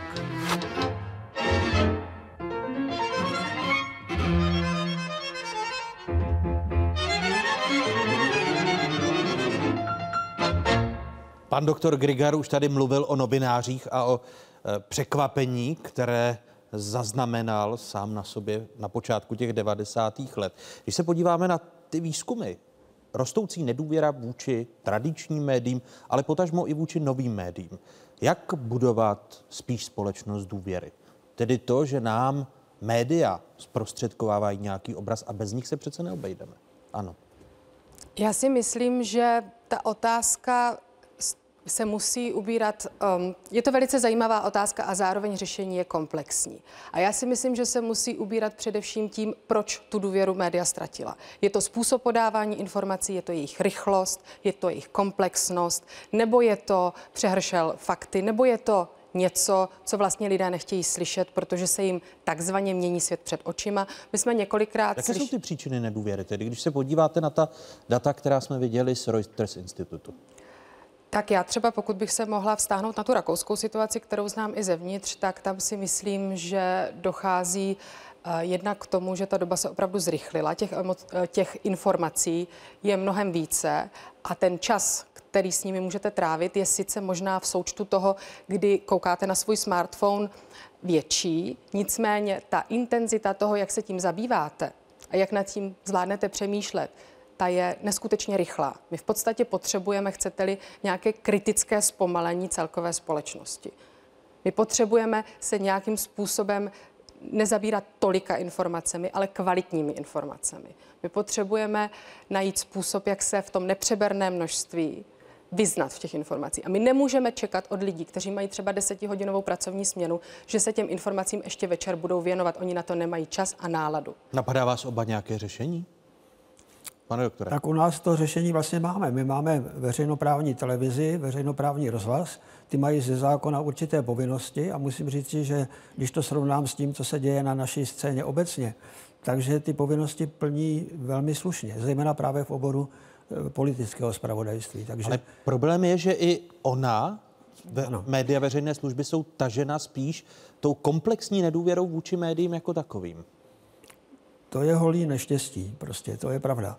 Ale v každém případě nic lepšího asi nemůžeme najít, protože říkám, ty, ty soukromé společnosti nebo ty Facebooky a prostě sociální sítě, ty nemají žádnou odpovědnost.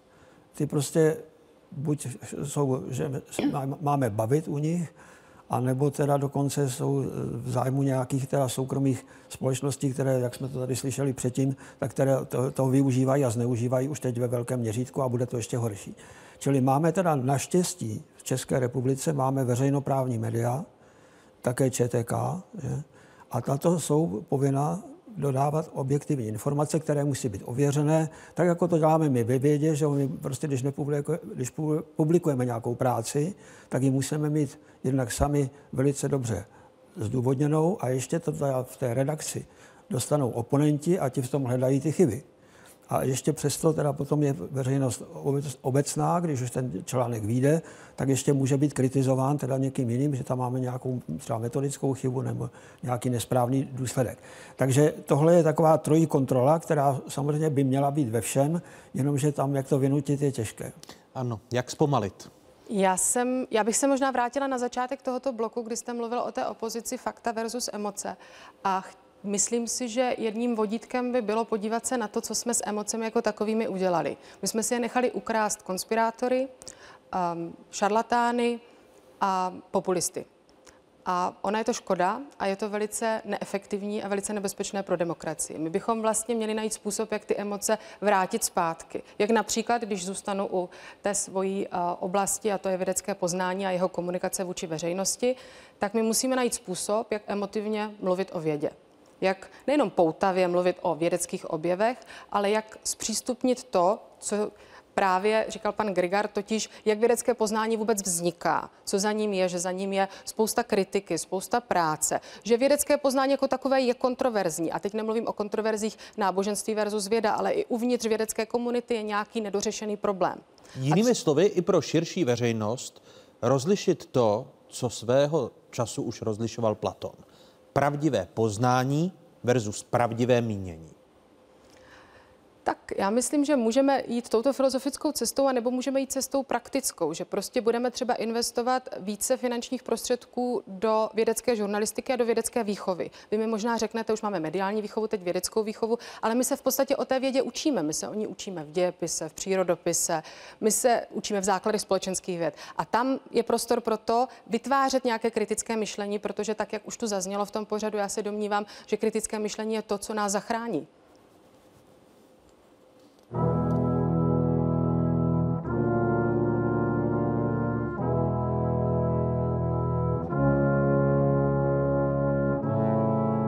Osvědčený prostředek k odstranění nebo oslabení politika, vědomá lež, slavila úspěch třeba v roce 1929. O jednom z mužů 28. října národním socialistovi Jiřím Stříbrném se začala šířit zpráva, že má syfilis. Autor dezinformace, politický a stranický konkurent Václav Klofáč si obstaral i dobrozdání lékaře. Jak se však ukázalo, ten Jiřího Stříbrného nikdy neviděl.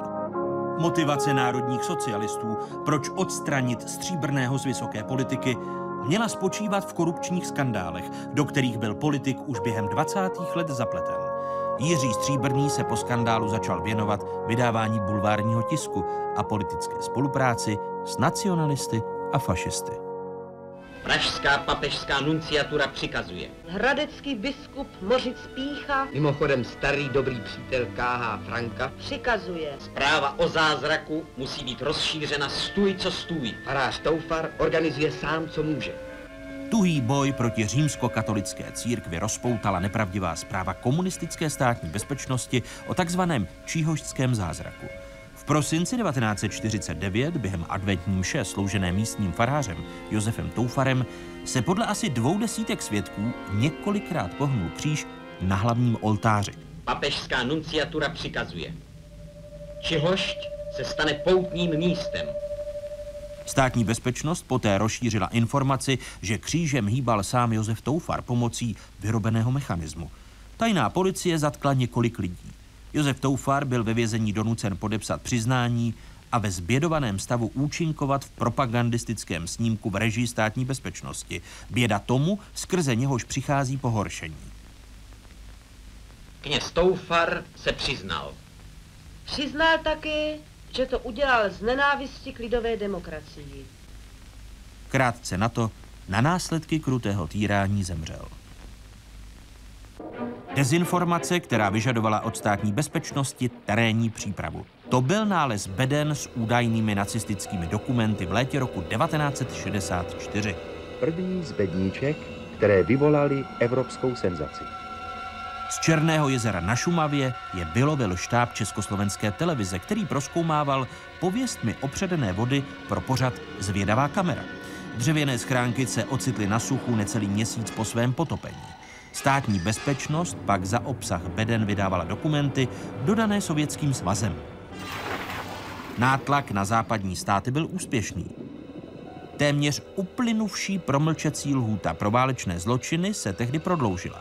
Akce s krycím názvem Neptun měla jednu jedinou chybičku. Její hlavní strůjce, Ladislav Bitman, po srpnu roku 1968 emigroval na západ a o svém majstrštiku začal mluvit.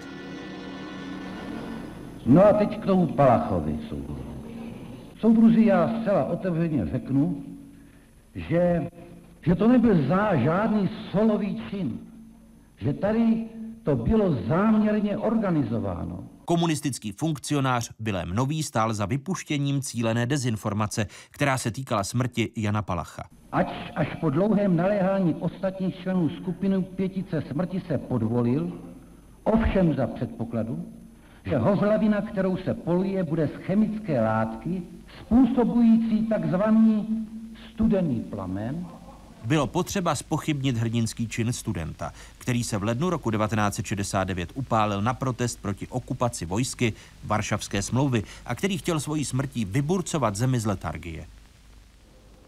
Viděli jsme konkrétní lži a dezinformace, které byly v rámci politického diskurzu šířeny v autoritativním režimu někdejší Československé socialistické republiky. Doplácela, pane doktore Grigare, i na to věda? No, no, doplácela na to hned po roce 1948, kdy jsme přijali tu sovětskou ideologii, která znemožňovala vědecký výzkum svobodný, což se například projevilo tím, že já jsem studoval v Brně na Masarykově univerzitě v té době a tam proběhla tehdy eh, celostátní vědecká v konference proti reakčnímu mendelismu, morganismu ve vědě. Mendel byl brněnský opat kláštera, který objevil teda genetické zákony Mendelovi, které do dneška platí. No a tehdy to bylo považováno za pavědu, protože jednak to udělal kněz, že a jednak teda to bylo v rozporu teda s tím Lisenkem a s tím Mičurinem a s tou Lepešinskou, to byla taková trojice, která, z které jsme měli legraci. Ale pikantní je na tom to, že já jsem se to nedozvěděl v biologii, o té, o té genetice, já jsem se to dozvěděl právě v náboženství, protože nám to přednášel náš kněz, že teda, že máme Mendla. A druhá taková věc postihla přímo mě, protože jsem v roce 1979 napsal společně ještě s dvěma autory knížku, která pojednávala o vývoji vesmíru od velkého třesku. A kvůli tomu, že jsem teda propagoval eh, kněžovorskou myšlenku velkého třesku, tak ta knížka měla i dostoupit. Astrofyzik 1979. Jiří Grigár a Anna Durnová zůstávají hosty dnešního Fokusu. Prozatím děkuji.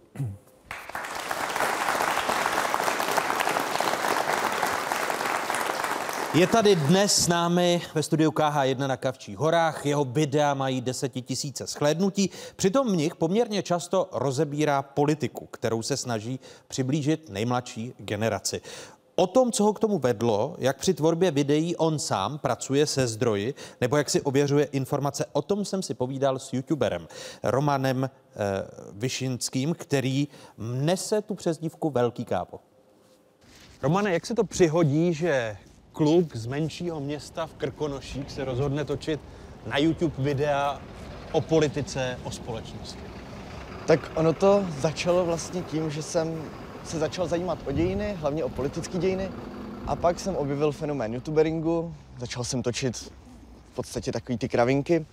No a pak v roce 2017, když byl zvolený pan Ondráček do čela kontrolního výboru GIPS, tak jsem si řekl, tak jsem si všiml, že vlastně ty lidi, ty mladí lidi, jako se o to nezajímají nebo nevědí vůbec, o co jde, tak jsem si řekl, že jim to vysvětlím. No a pak nakonec, když jsem to video dotočil, tak jsem si všiml, že má docela úspěch. A další týden mi došlo, že vlastně bych ten příběh měl dopovědět. A od té doby točím pravidelně každý týden tenhle svůj pořad. Je pravda, že kdybych točil ten lehčí obsah, takový ty kravinky, takový ty kravinky přesně tak, tak bych asi měl mnohonásobně větší zhlédnutí, ale bohužel je to, vnímám to už jako takový, takovou svoji společenskou povinnost spíš. Pš, to jste neměli vědět. Občas si totiž řeknete, že pro takový malý počet lidí to prostě nemá cenu dělat. Pak si ale řeknete, že i ten malý počet lidí je pořádná motivace do toho něco dělat. Proto vy, fanoušci, nezapomeňte podporovat své oblíbený malý youtubery. A teď už jdeme na video. Ha, z tohohle týdne jsem celý unešený. Začneme jako obvykle krátkým slovníčkem. Laureát ceny Josefa Fritzla za otce roku. Andrej Babiš. Když se podíváte na vaši generaci, množství dezinformací, fám, které jsou šířeny, jak vlastně vaše generace pracuje s informacemi? Neřekl bych, že úplně nejlíp. Konec konců ono, zajímat se, no, pořád hledat pravdu nebo jakoby pořád si udržovat nějaký objektivní názor, každý den číst prostě tři, čtyři plátky novin, tak to je strašně těžký. Ale myslím si, že ta generace, jak už vyrůstá do té doby těch mnoha médií, tak už se snaží najít si jakoby tu pravdu. Vy máte obrovské množství zdrojů na výběr. Jak mezi nimi hledat ty signály, nikoli šum, jak říká Nate Silver? To je jednoduchý, že když najdu cokoliv, tak aby to nepsali jenom jedny média, případně jít prostě k originálnímu zdroji. A když vím, že ten originální zdroj je dezinformační stránka, na kterou upozorňují české bezpečnostní služby a tak, tak vím, že je tam něco špatně. Za ten měsíc se toho stalo fakt hodně, takže bych to schrnul hodně rychle. Babiš o Kalouskovi řekl, že je ožrala. Babiš řekl o KSČM, že jsou demokratická strana. Babiš byl na Všesokolském statu vypískán. Okamura byl opět zvolen šéfem SPD. Zjistilo se, že ministrně Malá obsala diplomku. Trump se sešel s Putinem, Malá byla nahrazena jenom kněžínkem. Odstoupil ministr práce a sociálních věcí Krčál. Babiš podal žalobu do Štrasburku. Umělci se postavili proti Babišovi, byli zabiti tři čeští vojáci. Úplně nejjednodušší věc, co vlastně udělám, tak je, že se podívám na seznamy bezpečnostních složek, kde jsou vlastně vypsané dezinformační weby. A potom teda, když to tam třeba případně není, tak ono stačí si ten článek přečíst. A už jenom podle, když je útočný nadpis, nebo ta čeština je třeba kolikrát lámaná, nebo naopak je velmi dobrá v tom, že už jenom použitím toho jazyka mě dokáže navíst k nějakému názoru, který vlastně mě úplně odporuje.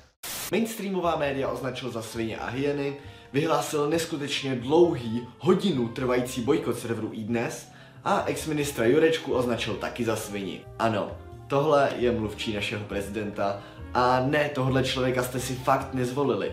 Tohle je obyčejný státní úředník, Jak často se vám stává, že byste za ta videa dostal vynadáno, že vy šíříte nepravdy nebo propagandu?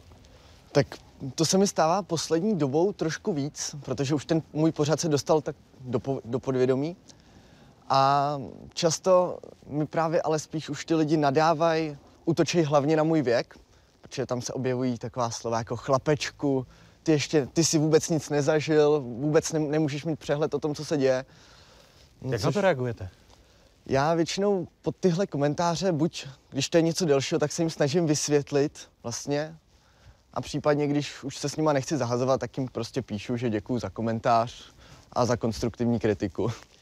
A jako téhle kauze informovala média? Tohle je prostě úplně úchylný. Mně je vlastně ty lokální neúspěšní televize líto. Uh, ne, já jsem myslel opravdový média. Například jeden z nejčtenějších novinových plátků Mladá fronta dnes. Ještě v den vydání reportáže si šéf-redaktor Mladé fronty Jaroslav Plesl nezapomněl rýpnout do majitele seznamu. Tak co, s jakým dalším schizofrenikem bude teď Seznam TV natáčet?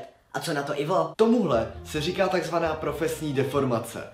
A ne, když jste z toho Andreje tak strašně zblblí, že už si myslíte, že i v jiných redakcích se řídějí podle názoru majitele. Já jsem optimista, protože věřím, že i díky práci prostě nás, youtuberů, kteří vlastně se zajímáme o tu politiku, chceme, aby se zajímali i ty ostatní, tak ta naše generace, ty mileniálové, budou si ověřovat ty informace. Budou se snažit najít tu pravdu.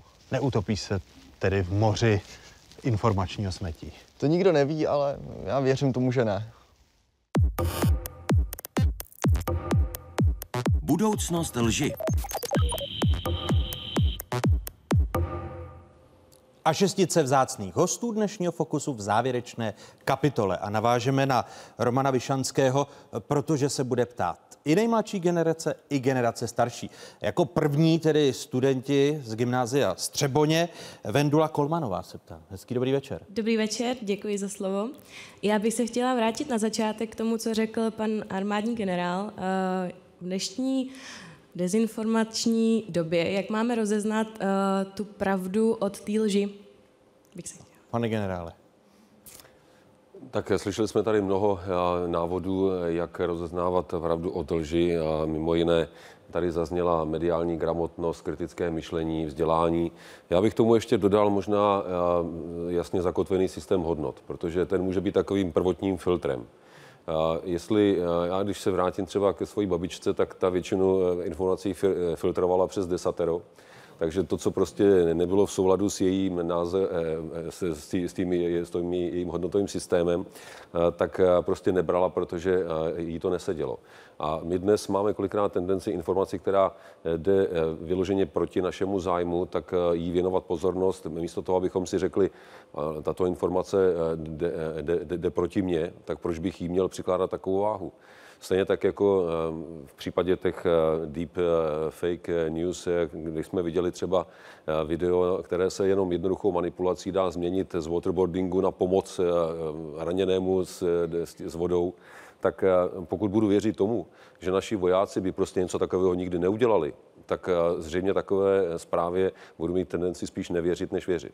A ptají se i hosté starší dospělí a seniori z Univerzity třetího věku při knihovně v Lounech. Miroslav Blažek, dobrý večer. Dobrý večer. Chtěl se zeptat pana doktora Grigara. My jsme prakticky z generace, která se narodila v první polovině minulého století. To znamená, že máme bohaté životní zkušenosti. Čím to je, že třeba i vysokoškolští naši asi souputníci dnes jsou velkými šiřiteli těchto zpráv.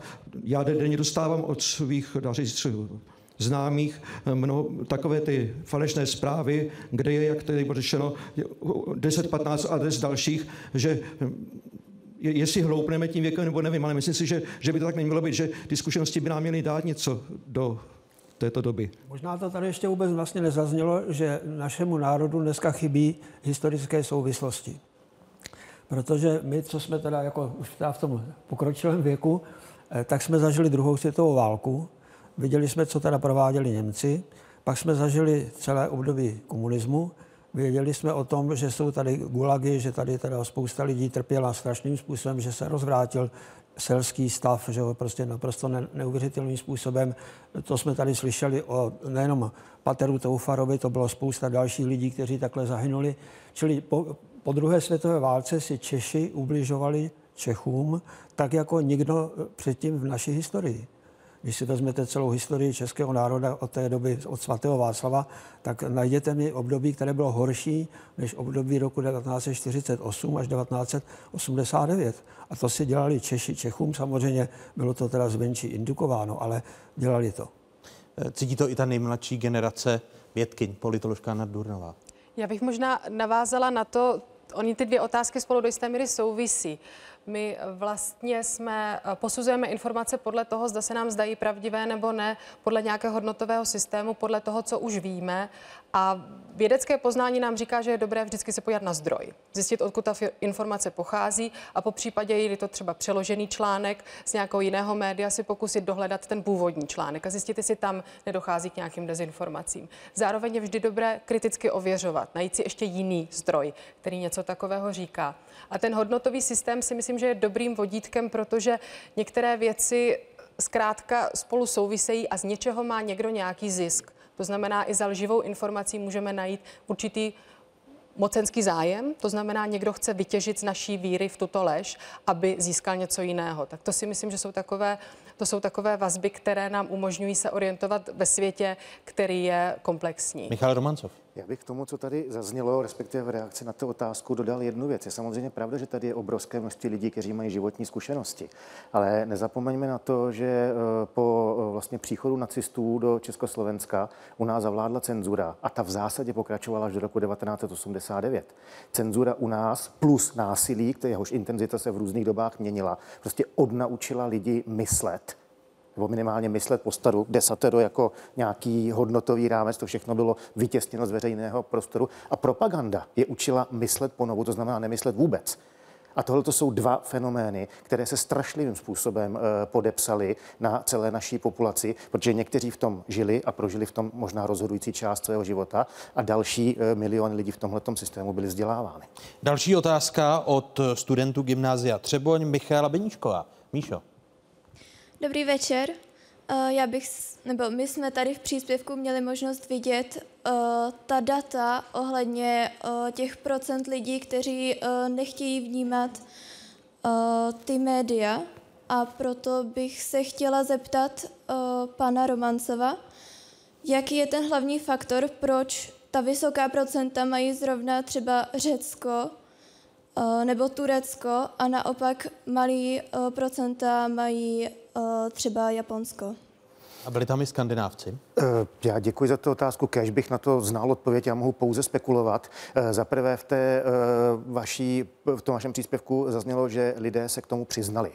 Eh, je otázka, eh, nakolik je nebo není třeba přijatelné v Japonsku, já s tou společností nemám žádnou eh, vlastně zkušenost, říct, nesledují média. Možná, že je tam, nebo nesledují zprávy. Možná, že tam je společenský konsenzus, že by se to dělat mělo a to konto se k tomu přizná jenom malé procento lidí. Ale pak si myslím, že to obecně bude, to se týká těch skandinávců, podle mého názoru, stupněm důvěry nebo nedůvěry v tu společnost jako takovou. Je zapotřebí si uvědomit, že důvěra je zásadní základní mazadlo všech sociálních vztahů. Když si nedůvěřujeme v rodině, tak rodina nebude fungovat dobře. Když si nebudeme důvěřovat ve společnosti, tak nebudeme fungovat dobře jako společnost. Mimochodem, jeden z největších rozdílů mezi námi a společnostmi, řekněme ve východní Evropě, kterou nějakým způsobem sleduji, je to, že když se mi něco stane, já jdu na policii. Protože důvěřuji tomu, že policii tady mám o to, aby pomáhala a chránila. Člověk ve východní Evropě tohle to neudělá, protože ví, že policie tam funguje úplně jinak. Petro, hmm. máte nějaké vysvětlení pro to? Já bohužel také nemám vysvětlení. A samotnou by mě zajímalo, čím, čím je to dáno a rozhodně souhlasím uh, s kolegou, uh, že velice důležité chápat um, ten lokální kontext, protože samozřejmě uh, souvisí to s, s tou onou důvěrou v politické instituce, vůbec v demokracii, v demokratický systém jako takový a reprezentanti, včetně médií, s tímhle s tím problémem velmi, velmi jako souvisí. A je také otázka, jaká třeba média měly na mysli, když se ptali v těch, v těch daných průzkumech, protože zase na druhou stranu víme, že třeba důvěra v sociální média je poměrně vysoká a řada lidí čerpá informace právě ze sociálních médií. To znamená, záleží i na tom, co si představili pod médii. Jestli ta, řekněme, v našem prostoru veřejnoprávní, mainstreamová, nebo, nebo třeba ta sociální média. Další otázka je od Anety Podolské. Dobrý večer. Dobrý večer.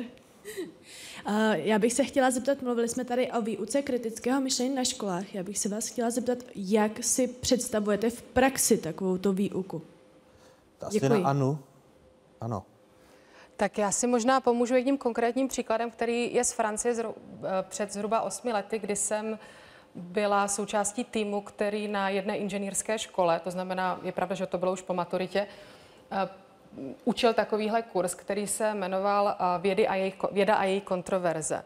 A principem toho kurzu bylo, že jsme studentům um, matematického inženýrství vysvětlovali, že ačkoliv mají nějaké vzorce a poučky a definice, tak vše to nějak vzniká. Vzniká to za, za pomocí, nebo ne za pomocí, ale vzniká to v kontroverzním duchu. Vzniká nějaký spor ve vědě, že věda je spor, že spor je vědě vlastní. A já jsem byla velice překvapená, jak dynamický ten kurz byl a jak od toho počátečního odporu a nedůvěry, co se jim to snažíme namluvit, jsme nakonec přešli ve velice subtilní analýzy jejich vlastního světa. Samozřejmě nemám nějaká data, abych zjistila, co dělají dnes a jestli kritické myšlení aplikují ve svých inženýrských návrzích. Pevně v to doufám. A jestli to, jestli to bylo efektivní. Václav eh, Plucar, dobrý večer. Bych se chtěl zeptat, dá se dezinformace, potažmo pravda v dnešním světě koupit? A pokud ano, tak stává se to již běžnou praxí? Tady asi na, na Františka. Františka. Tak bohužel ano.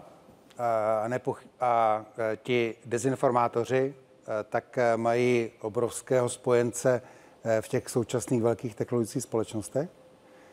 Především tedy Facebooku, kdy, kdy ten Facebook, jak jsem se snažil vysvětlit, tak ten jeho business model je takový právě, aby vycházel vstříc co nejvíc těm inzerentům a bohužel nehledí na etický rozměr toho svého biznesu. To je velmi smutný příklad biznesu. A jestli dovolíte, tak bych tady zareagoval na Anu. Eh, kdy předtím eh, mluvila o tom, že eh, myslím, že to bylo v souvislosti s globálním oteplováním, kdy není v zájmu biznesu na něj reagovat, tak já bych si dovolil oponovat, že že tak, takhle nefunguje celý biznis a že je část biznisu podstatná, která tu etickou, která tu zodpovědnost za, za vývoj světa cítí. Já bych si jenom dovolila reagovat zpátky, že jsem neměla na mysli biznis, ale kapitalistickou společnost a její fungování a její orientaci na produkci. Ale biznis patří, business patří ke kapitalismu. Samozřejmě vy máte pravdu, že existuje biznis, který se chová etičtěji, ale já jsem mluvila opravdu o celém tom nastavení systému. Ještě bych možná k tomu doplnila, když už mám slovo, že si myslím, že je potřeba trošičku ještě uh, nedodávat té demonizaci moderních technologií. Pravda a dezinformace se dali koupit vždy. Vždy v historii, když přišla nějaká nová technologie, mluvili jsme o knihtisku, rozšíření médií, eh, například v 19. století, vždy to vedlo k, nějakému, k nějaké dezinformační vlně protože jsme se nebyli schopni v té nové technologii, v tom novém způsobu podávání informací vyznat. Takže můžeme být možná i trochu optimističtí a přemýšlet o tom, co udělat s tímto nepřeberným množstvím a komplexními technologiemi, abychom tu pravdu mohli nějakým způsobem očistit od toho kupování. Takže si myslím, že ty nástroje tady jsou, je nemusíme vymyslet. Eh, cesta informace od vysílatele směrem k příjemci. Eh, když jsme tady v tomto krásném studiu, které zhotovili malíři na základě eh, výtvarného návrhu Jaroslava Klimeše, před další sadu otázek právě animace Jaroslava Klimeše.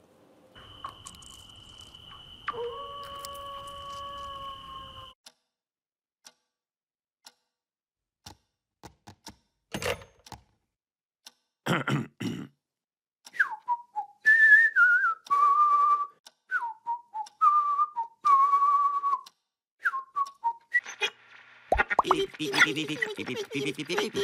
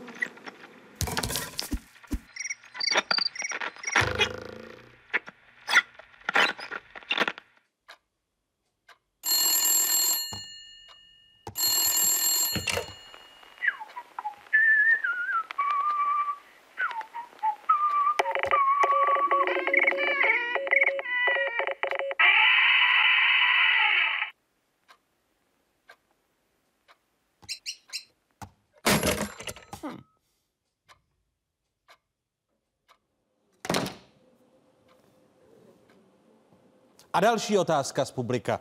Ptá se opět student gymnázia Střeboně, tentokrát Oldřich Kučera. Hezký dobrý večer. Oldo. Dobrý večer. Já bych se chtěl zeptat pana armádního generála, do jaké míry je důležité pro stát, který je ve válce, ať už to je přímé nebo hybridní, účelně dezinformovat svou veřejnost o svém válečném snažení, tak aby mu byla spíše oporou nežli nepřítelem.